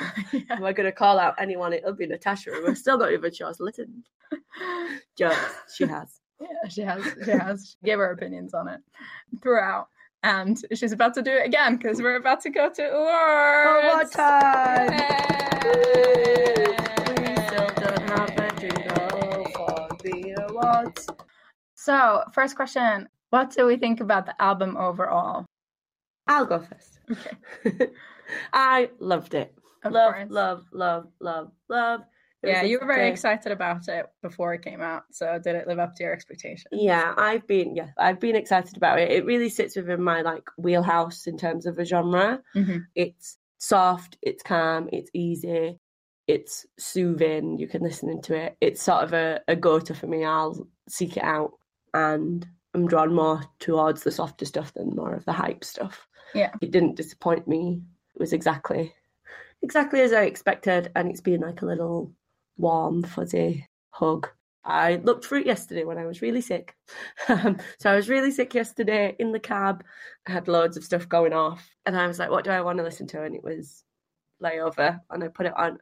Big fan, good job, nailed it. Nice. Natasha, I thought it was okay. It's very V, a little bit slow. Although I do like the slow songs. Not really a jazzy gal, but I'll listen to it more and maybe it'll grow on me. Okay. Yeah, I think that's Okay. as expected as well from you. Yeah. Christine, I thought it was good. It was very him. I think we've mm, hammered this point to death, but it's a shame he didn't write any of the songs. yeah, And because he could have. Yeah, or he could have at least contributed a, like a couple of lines of lyrics. But then I guess he would have got finished songs. It sounds like from these writers. But then I guess a lot of the writers were international, so they couldn't have produced all the Korean lyrics surely. So I guess maybe he could have tried to contribute a bit in that area. I don't really know how it works. Not me neither. And like Face, it is short, but I Mm. think obviously, like we said, he's benefited from the others sort of coming before him with the non originally written stuff, looking at Seven, and the uh, Mm. short stuff, Mm. looking at Face. So I wasn't too upset about that. It's easy listening, which is said is what he wanted, which is good. I've written that I don't know that I'll seek it out loads, but I'll also probably not ever skip any songs. But I think actually what I will do is if I need to show K-pop Mm. or BTS songs to any non-armies, especially I guess if I know that they're into more slow, chill stuff, like my mom, for example, maybe I will go to this for that. Yeah, it's good for that. yeah. I played it on a date, Yeah, played it on repeat, and I didn't feel like sometimes I can feel a bit like, oh, is this gonna yeah, send the wrong vibe? yeah. This is, you know, I'm not gonna be blasting Cypher Part two, but this felt like it fits. I was like, oh, I've got to listen to this album. Anyway, he'd said, oh, this sounds really cool. Yeah. like, it is. Yeah, no, I yeah, I played it in my car with my mom and my sister, and I knew my mom liked it because I played her the like pre-release tracks, but my sister was like, "Oh, this is really nice." So mm-hmm. Yeah, it's inoffensive, inoffensive, definitely easy listening, easy listening. and yeah, it's nice as well. And you know, I think the MVs are are good, and that shows sort of some of his creative input. I would assume. Hmm. Yeah. All right, next question. What do we think about the lead single picks? Yeah, so I thought it's hard to discern what the lead tracks are aside from Slow Dancing, really, because obviously he's released two previously. He said he picked that song because it felt like him, which I think is fair because he always talks about how he's really slow, like in doing stuff. And I think he's done a good job in allowing all of the songs their time to shine, if you know what I mean. Like Mm. doing the pre to the two pre-release songs, obviously it gave away a lot of the album up front. But then what it also did was like allow you a bit of time with each song. So so yeah, I think that was good. We've got the follow-up question of what would we have switched if anything, but I don't think I would have switched anything. I thought the way that you released it made sense because if you did just done Love Me Again and then Slow Dancing, those are two quite similar songs. Mm. But then Getting Rainy Days broke it up a little bit. So yeah, I thought it all made sense to be honest. Agreed. I think Slow Dancing's a really good lead track. Yeah. I very similar to what you said in that when Love Me Again came out, I was like, oh, this is brilliant. I love this. And then Rainy Days came out, and I was like, oh, this is also really brilliant. I love this. Maybe I like this a bit more than I liked Love Me Again. And then Slow Dancing came out, and I was like, oh, I really like this one as well. Mm. And then that just sort of continued every time like an MV came out. Yeah. I felt like there was just enough time with each of them. If Mm. anything, having two pre pre-release tracks on an album that's only got six songs, Five songs. five songs, yeah. Oh, because one's the piano version. Yeah. Felt a bit aggressive. It's but then it's good that you followed them all up with an MV after, so there's no like lost tracks. Yeah. that makes sense. Yeah. Well, I think it's only aggressive if we do like a review, like we've done now. I've not thought like during the album release, I didn't think like, whoa, why are you doing mm. two pre-release tracks? Like, Yeah. I didn't find that jarring. But obviously now, trying to answer a question like this, it, it's apparent. But I don't think it would be otherwise. But like if he'd not done an MV for Blue, for instance, Yeah. it'd be like, oh, so you really hated Blue. No, but he Like- said is really special for him. No, I know, but he Yeah. did do an MV. Yeah, yeah, no, I know. I so know, I know it's mean. like they all got their MVs as well. So I think it's just him being like, I like all of these, or I wouldn't have put them out, Mm, which is also quite V. Yeah. There's no filler tracks on this. agreed. What do you think, Natasha? I think that the lead track picks they're okay and fit in and like you said, it does seem a bit like, oh well there's so many and there's not many songs. But if I was to rearrange it a little bit, I'd put For Us as like a lead track. Oh, like a pre-release. Yeah. Hmm. Oh yeah, I really like that song, so I think that sort of makes sense. But then I think it just sounds like an outro.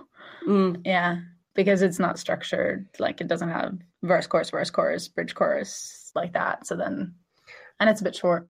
I, I think, think, actually, if he would have put out for us first with all the behind-the-scenes clips and little snippets, Yeah, um, he would have got a bit mental and been like, "Oh, what does all of this mean?" And then you'd get video after video that connected it together. That That's have been a cool approach.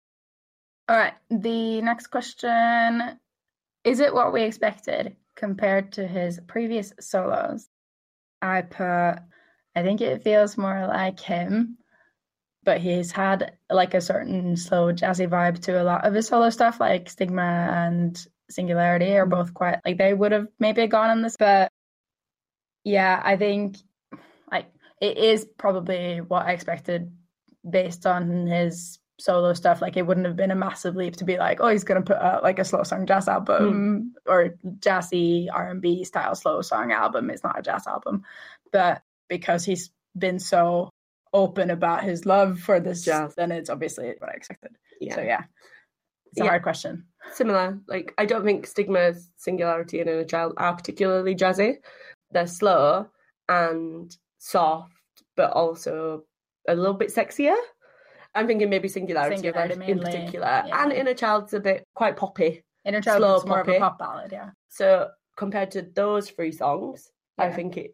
I would have been surprised if I didn't know who he was, which Yeah. obviously I do, and we know that he loves jazz. We know he wanted to do something jazz, so this feels like this is his opportunity Yeah. for that. So Mhm. I think it it was as I expected. Maybe Agreed. even, maybe even a little bit more jazz than I expected because there's very little K-pop. But it also is- isn't. He said that he doesn't think it's jazz. He thinks it's more like jazz inspired R and B because it's not like big trumpets and No, like, no saxophones Yeah. and piano. Well, there's some piano. There's piano, but yeah, he, he thought talked about how he wanted it to be like a jazz inspired, but that's more approachable for like a pop audience, Mm. which I, I guess that makes sense in terms of who his fans are and what music he likes. Natasha, is it as you expected? Yeah, like you said, he's a jazz boy. From Singularity to these, it's maybe still got like a a sexy vibe for like slow dancing. Hmm. So yeah, it is what I expected. And I think and realizing we didn't talk about Winter Bear and what's, Oh like, yeah, Snow, forever. Snowflower. Is that the other one? It is because I don't know them that well. But I think they're mainly just like gentle, like standard SoundCloud, like sadish songs, right? They sort of fit in with the rest of his solo, solo work. Yeah. He's really moved away from V and Deng in the pursuance of his solo work. He's yeah, really, he could have gone straight really rap let- He could have just dropped a rap album, B, Cypher 5, Cypher V, I'm back. But he seems to have let go of some of his need to be a rap boy. Yeah. Maybe it's because he heard our review. Just FYI, you're not very swaggy. Stay in your lane, you're brilliant in there. Yeah. All right. Next category is standout look. So, do you want to go first on that one? I've got Fluffy B on the bed in rainy days. he Yeah. looks all groggy and he's just woken up and the light's all reflective and it's really beautiful. Well, I was going to choose that, but I know you'd choose it. I said I like the funk Ford Mm. jumper, especially after he said that he had he woke up like that. Yeah. So, so yeah. But then also, I, I do think shout out to the the sequin outfits. Mm, yes, uh, love me again. in particular the gold one when you Mhm. see it in for us. Yeah, he's yeah, in the yeah. daylight and he's iridescent and he's looking down the camera. He also wore those outfits for some of the music shows. I think it was the Mm. red one without the sleeves, and then his arms looked really bad. Mm, So- that is nice. Yeah, Good day, good day. Uh-huh. All of them. Yeah. Difficult. yeah. Do we have a favorite piece of content? I do. Yeah. It's the day with the army. Ah, yeah. Of course it is. I just oh it just melted my heart. Yeah. It melted my heart the entire way through. I thought she was brilliant. I thought he was brilliant. I thought she Mhm. said all of the things that I thought. And I just thought he was super charming. He was. And it felt it felt really real. It felt really fair. Like I felt like I I knew him. Yeah. I don't know him. Obviously a lot of the MVs and the photo shoots and that sort of stuff's wonderful. I just I felt like that was such a nice thing to do as well. Hmm. I really want all the other boys to do it, but obviously just with me. Yeah. Um, I want to keep winning of these competitions that I've not entered to spend the day with RM. But yeah, I loved it. A present I didn't think I'd get out of the content and the promo. I thought it would be, you know, photo shoots, MVs, music shows, Yeah. a couple of interviews. Yeah. What about you? Me, I went with such a Obviously. it's a very emotional day for me. no surprises there. Yeah. It's such a tough because I'm real emotional today. I've got- Shush because it's so nice to see Suga being V. Yeah. It's nice to see them together. Yeah, and you you- know, you they're know, my you're- boys. yeah, yeah. Yeah. Your Um, old bias and your current forever bias. yeah, and then your forever bias. Yeah. It is nice. It's a good retire episode. Yeah, it was. And I've written it's always the best content. you can't. You can't go a single episode without being like best rapper, Min Yoongi, best content ever produced. You brought up the best rapper thing this time. Um, any, any any content any of the members produce best. Uh, yeah, Well, Minion Ted Geek. kept saying like, "Oh, you're really good at this. You even got up to like do the limbo lift with And me." you were like, yeah, Yeah, he is. he's my boy. Yeah.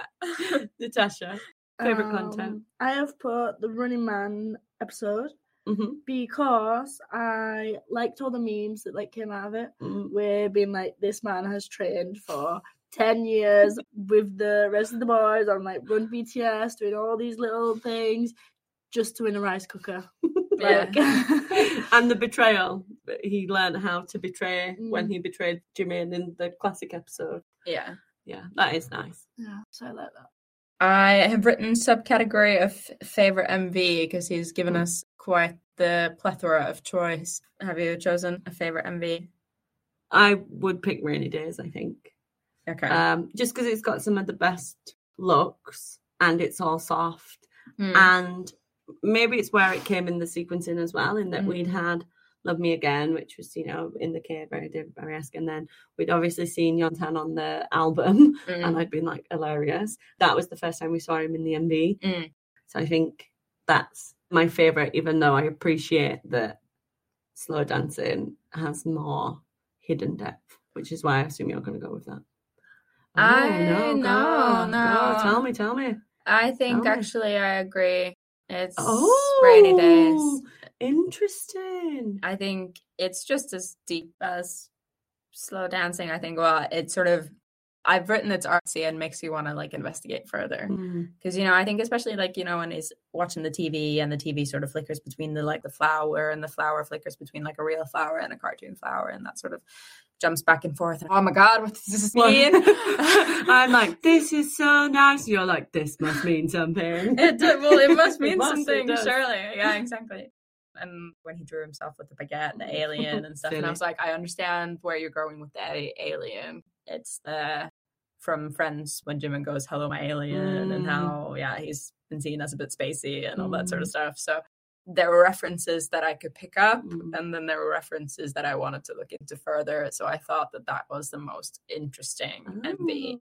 he also looked really good Mm, he did, he did, yeah did, he looks did, he effortlessly did. effortlessly flawless i wrote I'm gonna go with For Us.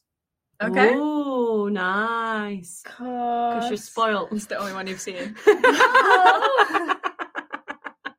Me.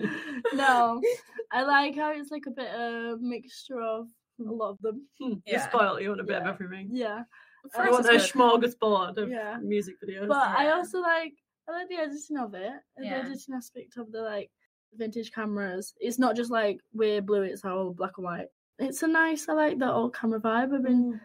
shooting a lot of old camera vibes in Korea, so now I want to make a For Us music video. Oh, cute. that is I do it over the weekend. Yeah, yeah. Oh, you want to shoot clips around? I'm always on board for you to romanticize our life in film. yeah I feel like my life is pretty standard, Shit. and then you dreary shit. my life is pretty standard and basic, and then you put up the, you put up these reels of us in Korea, and I'm like, oh wow, My life we is had brilliant. such a great time. it's power of social media Fucking guys hell, this looks So great. fake. It's I'm all- sad every day. My life is still very basic. It's all and shit in highlights. Natasha's eyes. Alright, gun to your head. What are you doing? all right so we've got to skip a song Whip out the guns. which i thought was difficult Really difficult. because there's so few Because there's so many to skip. no i feel like they're all quite similar Mm. so it's hard to sort of single one out but i think i find blue the most repetitive and forgettable and he said it was a really deep song to him so that i feel a bit bad saying that but yeah it's a little short and it doesn't have the same gripping melody and Mm. yeah i think that one's fine Yep, I'm also gonna go with blue just because after initially listening, trying to think back to the song, I could probably like with the rest say the word slow dancing and then sing the song. That one, nah, can't remember it. I think for us as an initial reaction, he didn't do himself any favours by putting out the first three tracks in advance. So we've got those quite firm. yeah So for me, it was similar. It was a toss up between Blue and For Us. okay But For Us has got that really beautiful female vocal at the start, Yeah. which, yeah, I thought might have turned you off. I keep going back and forth on Yeah, that. I quite like it, which is why Blue's also my skip. I like it too, but I'm a bit like, oh, but could it not just have been a normal voice? I don't know why it's so Mm. like high pitched and like Mickey Mousey. Mm. But then I don't know, something about it bothers me. But I think the problem is you it need to listen to the song in a sequence of other songs or yeah, out of sequence or after dope or whatever. Whereas to me, I think when that female vocal comes in, I'm like, oh, we're gonna go back to the beginning again Oh, because I've just been listening to it on repeat. right. So I think blue, like you said, gets lost in the middle. yeah. Sad. So uh, I did write in my notes initially. No skips. I'm not having it. Under no circumstances, I'm skipping the piano version. I'm gonna die on this hill of no skips on layover. Yeah. Um, but then I remembered I, I did pick a skip in Indigo. yeah. Sorry, Blue. Yeah, okay, so then we agree blue is yeah, like you said, it gets lost a little bit. The favorite song, do you want to go first on that one? Yeah, dying on this hill. 15 minutes all the way through. No piano version. No. Played as one track. You know, swirling mountain visuals But then how are you gonna skip blue? Well, I, I haven't. But no, my initial favorite that I would like that if I would have died on the hill of not skipping blue. That's what I wrote in my notes. I wanted a 15 minute version of the album, which is you know a legitimate song. Just Yeah, the whole album's my favorite. But then I'm reminded of Indigo and how much I loved Indigo and how special it is to me, and I have to take my job seriously as a podcast host. Uh-huh. So my favorite is probably Rainy Days. Oh. That one's on my mind all the time. Mm. Maybe it's because it's more autumn. Yeah, no, I think Rainy Days is good as in like it comes up a lot. And also the melody is quite like easy Mm. and catchy. I think my favorite track is Love Me Again. Slow dancing in For Us, I think also were candidates. I really like For Us. Rainy days at four. Yeah, I like those better just for the melody, I think. For Us probably was the strongest candidate, but then that like it feels like it's not really a song, like it's more like an outro. Mm. It doesn't even have a lot of vocals. Mm, Like and doesn't have there's an MV. like, oohing and eyeing and like And it does have an MV, but what I meant was it doesn't have a full MV. It's just Yeah. clips of other MVs. like it's an outro MV as well. Um yeah, so I think Love Me Again is my favorite. It's the verses of Love Me Again and the melody for the how he sings the verse that pits it over slow dancing, I think. Mm. Yeah. Natasha, is it difficult to pick a favourite? No. um. So initially, I was gonna say that I like rainy days because of literally everyone was using it as a reel. So like every sound that you scrolled on, it was that, just because you know they know it'd get views. Mm. Um. But then, it is good for reals. yeah, And like and I feel like it came Mm. came out like Whilst it was raining in Korea. Yeah, like just at the end of the monsoon season, so Mm. everyone was still on the grind, like it's raining, Yeah. rainy days. but then also like now that we're going into fall, it's raining more. We can use it now. yeah, get ready. Yeah. But But I think I'm gonna change it to.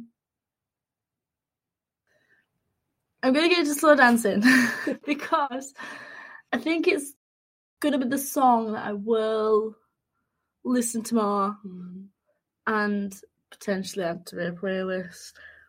I potentially heaven knows. Fucking hell, big accolade there. Jack in the Box still not made it in. No, I've, I've got true. True. You thought I was going to No, say no, no, Indigo. No, I've got I've got two. I've got two Jack in the Box. Okay, Yeah. which ones? Future and equal sign. Yeah, Nice. those are the Uh, Any Um, Indigo ones made it on there? Yeah, Yeah. closer. Yeah. Change part two and another one. Good one. Okay. Don't get that far. Not skip. memorable. just, Cool, just kidding. cool. just kidding. Just kidding. JK, JK. JK, I JK. really want to be in love and be in the kitchen cooking dinner and slow dancing's playing and then you just start dancing that would to be slow dancing that's how i imagine it goes and until that moment it can't be my favorite i'm in my rainy days era Yeah, fine. i'm in my sad That would be lonely romantic. era but yeah. yeah. that's how i want slow dancing to go or maybe it'd be really beautiful for a wedding Yeah, I would Aw. actually. I would for Yeah. a BTS army Mm, wedding. yeah Let's Yeah. be really BTS great. wedding planners. yeah New job. Yeah, we Yeah, really so- should. That, Imagine. that should be a thing. You know, we can teach the dance moves to the groomsmen. dye the wedding dress purple yeah, provide the the six- six the foot cardboard cutouts. cutouts. Yeah, yeah, Each yeah. table will be a BT21 character. Come up like, with sorry, you're the- Sankoya, not Tata. Yeah. Get on the high table. Yeah, um, we could curate the playlist Mm. of the dancey BTS songs, Mhm, like the slow mhm. dancing songs, and then the party And songs. then the hype songs. Yeah. We could Yeah. do like a quiz and see what type of BTS fan she is. See she's, see she's a slow dance type. Yeah, or yeah, she like you know? See what type of vibe she goes for. Is We she could- always like? uh, Is she could- a rap line star Yeah. or is she vocal line? Mm, we could do like a quiz That's to hard- discern whether the bride is good enough to get our BTS. Yeah. We could even- like, are you enough of an army? Do you know? mm, Dang. we could do Dang. Generation BTS performance of day. Top, Before we film in Korea in Premium, 2025. premium, Like, premium. if you want to pay top dollar, then we'll do it. I was going to say she could tell us her bias, and then we'd work with the groom to make him more like her bias. Yeah, yeah. Like not like surgically, like no, not crazy, like, but like drop the ideas in. Yeah, just Yeah. give him hints and tips Oh, on when how she to walks be more down- Jimin. walks Yeah. down aisle, she's saying it's like, oh, does anyone object? Want to stand? Everyone gets a little face mask of their bias, and then everyone raises, and then she's like, shit, my What man's still do? out there. Yeah. And then legs it down big, and we're like, yes, go Everyone to girl. reception. What we would play as she's walking down the aisle. Euphoria. Yeah. The Just piano put it on version of line. Euphoria. Yeah. This is actually so good because you can have all standees in corner. Yeah. Everyone gets a photo card. Right, Yeah, come on. New let's- business idea, guys. Let's do it. Uh, Um, if you want us coming to, to a wedding planning venue yeah, near you. If you want us to organise your next BTS wedding, then please do reach out to us on social media. Where can they find us, Natasha? on Instagram and TikTok and Twitter, we are at Generation BTS underscore. On YouTube, just Generation BTS, and you can email at Generation BTS or the albums at gmail.com. On to the stars. Onto the stars. I'm feeling more comfortable about the stars Okay. now than when I came in, based on Natasha's input. I was really stressed about how she graded it, but I'm feeling better. Okay, good. And let's hope you live up to that, Natasha.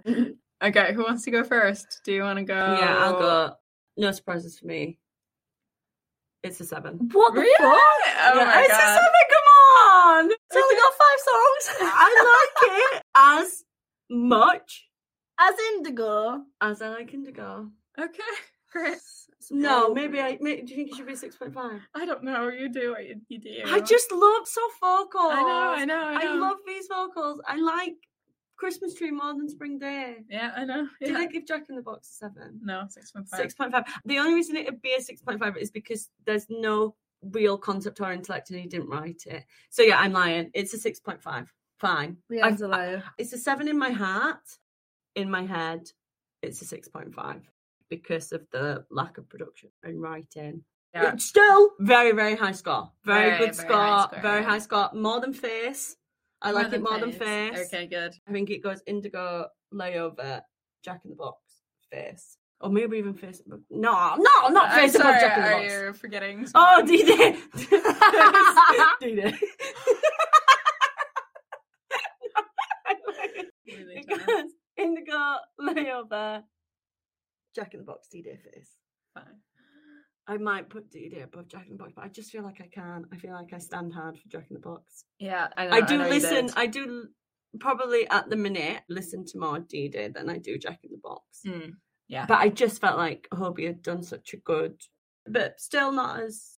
Then there's face, and then there'll be whatever JK puts out. Fine. yeah. All right, Absolutely. Natasha, hit us with your. Uh, hit us with your two.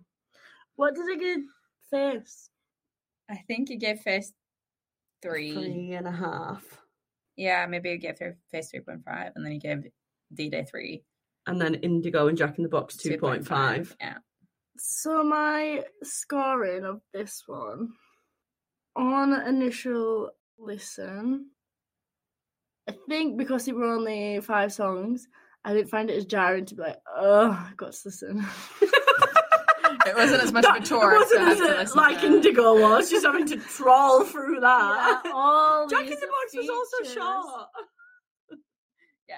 Anyway. Yeah, but I knew Hobi probably weren't going to be my style. Hmm, fair. And you knew this wasn't going to be your sound, so that. But I have coped with it, listened to it a few times. I think I'm going to get it. I'm going to do what Leanne did. My heart says three, my head says 2.5. Like, Really I feel like I just can't song wise, can't really like rate it any higher than a 2.5 just because like it's not at the same amount of time. So yeah, I'm gonna get 2.5 in my head, a three in my heart, just for the quietness. Hmm. I think that's fair based on your previous rankings. I think it's still an abomination. I mean, it is, but when we tried to justify D Day, we learned that there is no reason to There this is no scoring. reasoning with Natasha. No. Um, You've already lured me in. yeah. Not you've not managed my expectations properly. You've set me up thinking that you were going to score it differently, Yeah. and you didn't. She did that with D Day too. Yeah. She was like, I like it, I like it, I like it. 2.5. Three Yeah, for the tour. Yeah, not He point did a whole for 28 day tour and across the not world. 0.5. Not No. in England. Not in England, that's true. That Well, is it. He's lucky even got point five then, isn't it? Yeah, Whereas really. V's laid his soul on the line. Yeah. Nothing. I saw Yep. you on his last day of his tour. Mm, You did, you did, Was V yeah. then? No. No, didn't even bother to show up. Selfish bastard. What was he doing? Just working on his album. Oh. Okay. It's not even that good. Didn't even write it. What did he even have to work on? Just sat there, sang some stuff, went to Spain, job done. Yeah, no. Whatever, Natasha. Yeah. We accept you for who you are. Yeah. Let's even hope if you've got terrible judgment. very, very harsh in your Mm. judgments. Let's hope you uh, come to enjoy it more with time. Yeah, like you did with Indigo and Jack in the Box. Yeah. Indigo mainly. Yeah. Still, still justice for Jack in the Box Yeah. We've got our uh, cardboard albums now.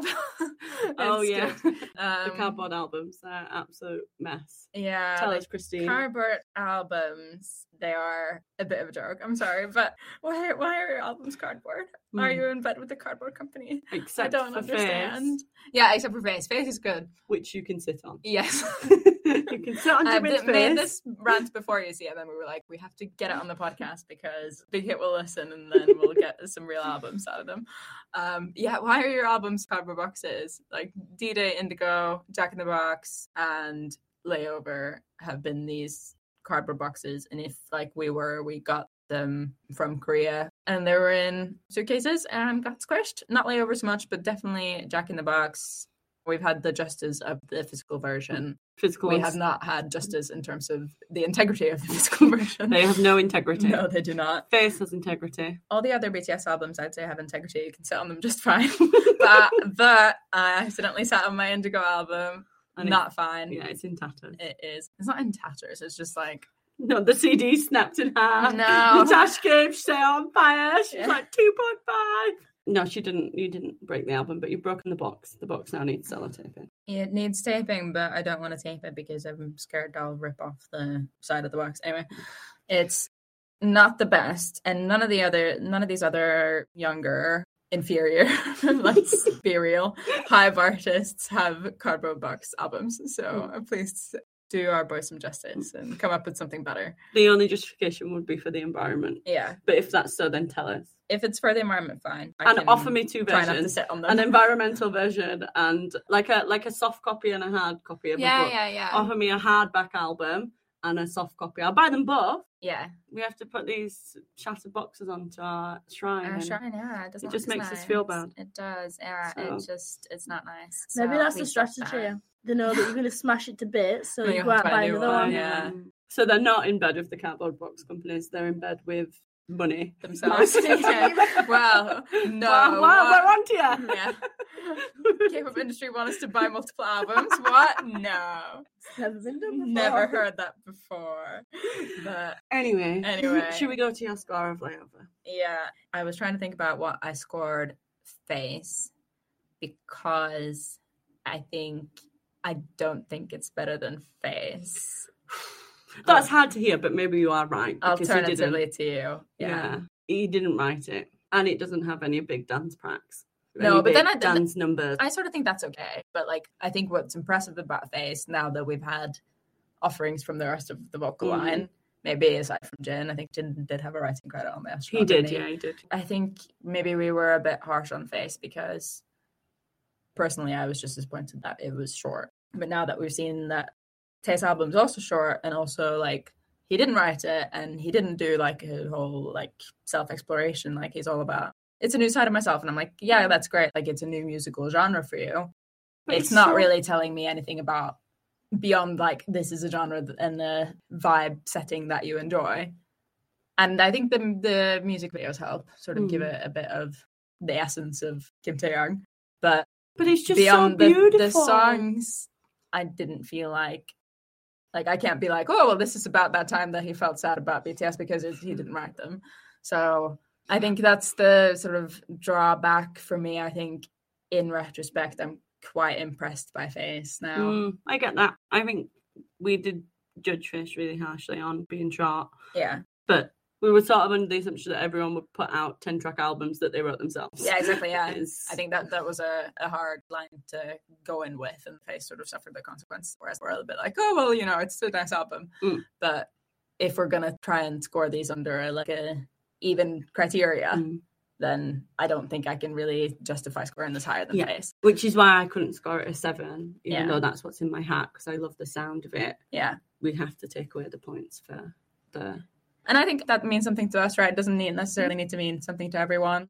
Some Mm, people might be equally happy listening to something the artist hasn't written, like mm. loads of Western and loads of K-pop artists Don't don't, write. write their song stuff. But that's one of the things that differentiates BTS, and that's why we started the podcast. yeah, exactly. Yeah. yeah. So But also like going on to new groups, like you're to branching out. Sorry to break it one Yeah. multi stands. yeah, Um, but like one thing that you would say if I'm like, oh, I really like this group, you'd be like, do they write their own music? I'm like, oh no, but like the songs are still really good, and you'd be like, Mm. well, they've not written it, it's not come from them personal. Like, yeah, we do pass judgment on Yeah. bands that don't write their own stuff. and I think more and more K-pop bands do write their own Mhm. stuff. But I do, I do frequently scroll down to the song credits part of the Spotify information about the song and like check which members were involved and Well, it's just hard. And I- it would have been. He yeah. could have written. he could have yeah so i think based on that i think i scored Face 5.5 so i think based on that oh actually did i score Face 6 i think i think i scored Face 6 actually so i'm going to score this 5.5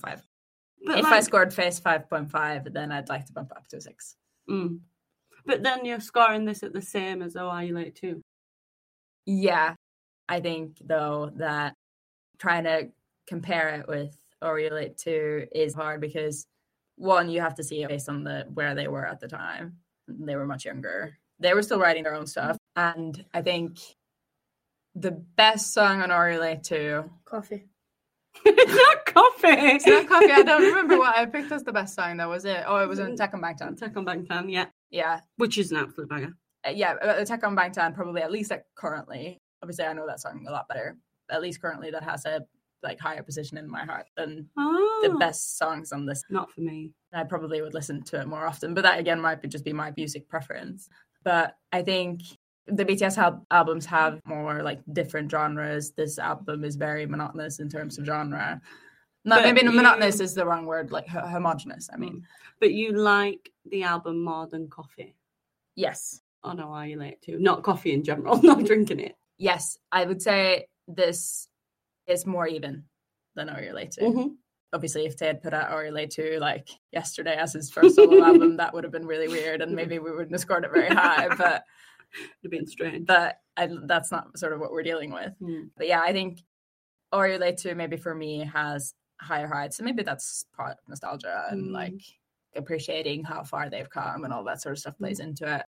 But I think O!RUL8,2 has lower lows, potentially higher heights, and there's something for everyone. Whereas this one, like I said, homogenous, easy listening, Very V. very V. Didn't write it. he didn't yeah he didn't write it but he also didn't like sell out quote unquote like he didn't pander to anyone not Shots throw- fired. not, not throwing any shade not i'm not that, that wasn't the intention it was just like he did what felt like him so Mm. even i- think even if he didn't write it he gets a bit of credit for the intro to himself if that Mhm. makes sense and i think he he hasn't specifically said this but it sounded like from he, what he said about visualizing the mvs like he had maybe had a bit of creative control within Mhm. those And you got to do whatever you wanted. which yeah. nice. So Five, five so yeah, really. I think five five, but then that's not bad. You know, it's just that I've Mm. sort of cornered myself with these really high scores. Maybe if I'd scored 2 Cool 4 Skool at like two point five, I could have. We've got more room. Yeah, I would have had more room to maneuver, but I, I didn't. So Okay, Maybe so when we can- rescore. You can score five five in your head, but what is it in your heart?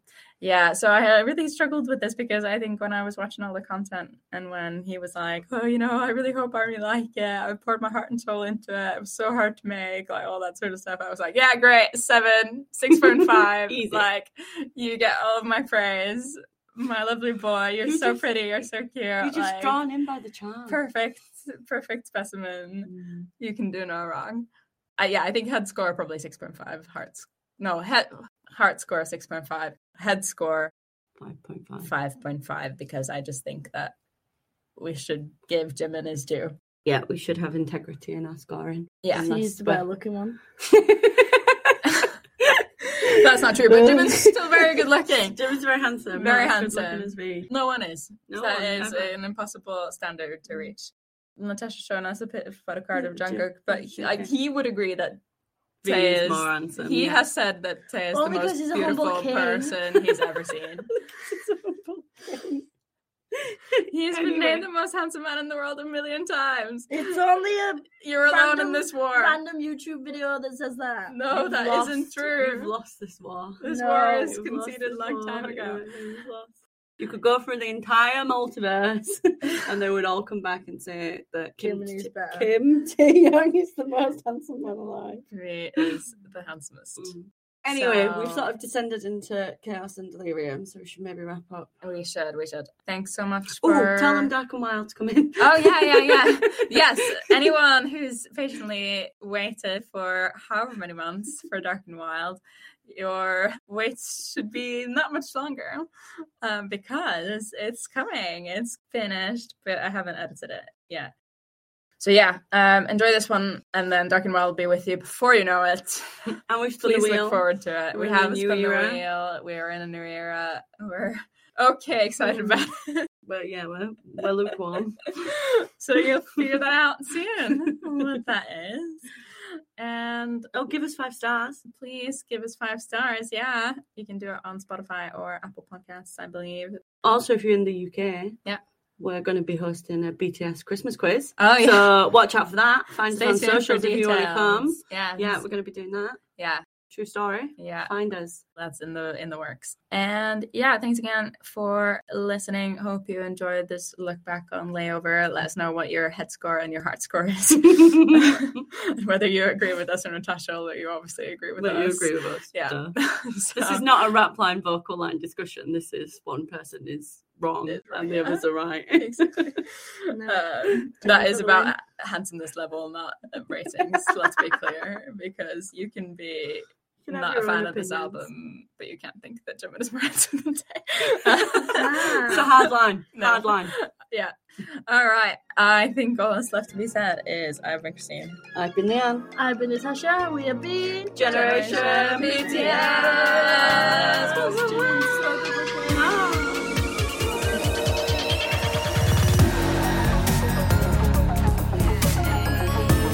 ha ha ha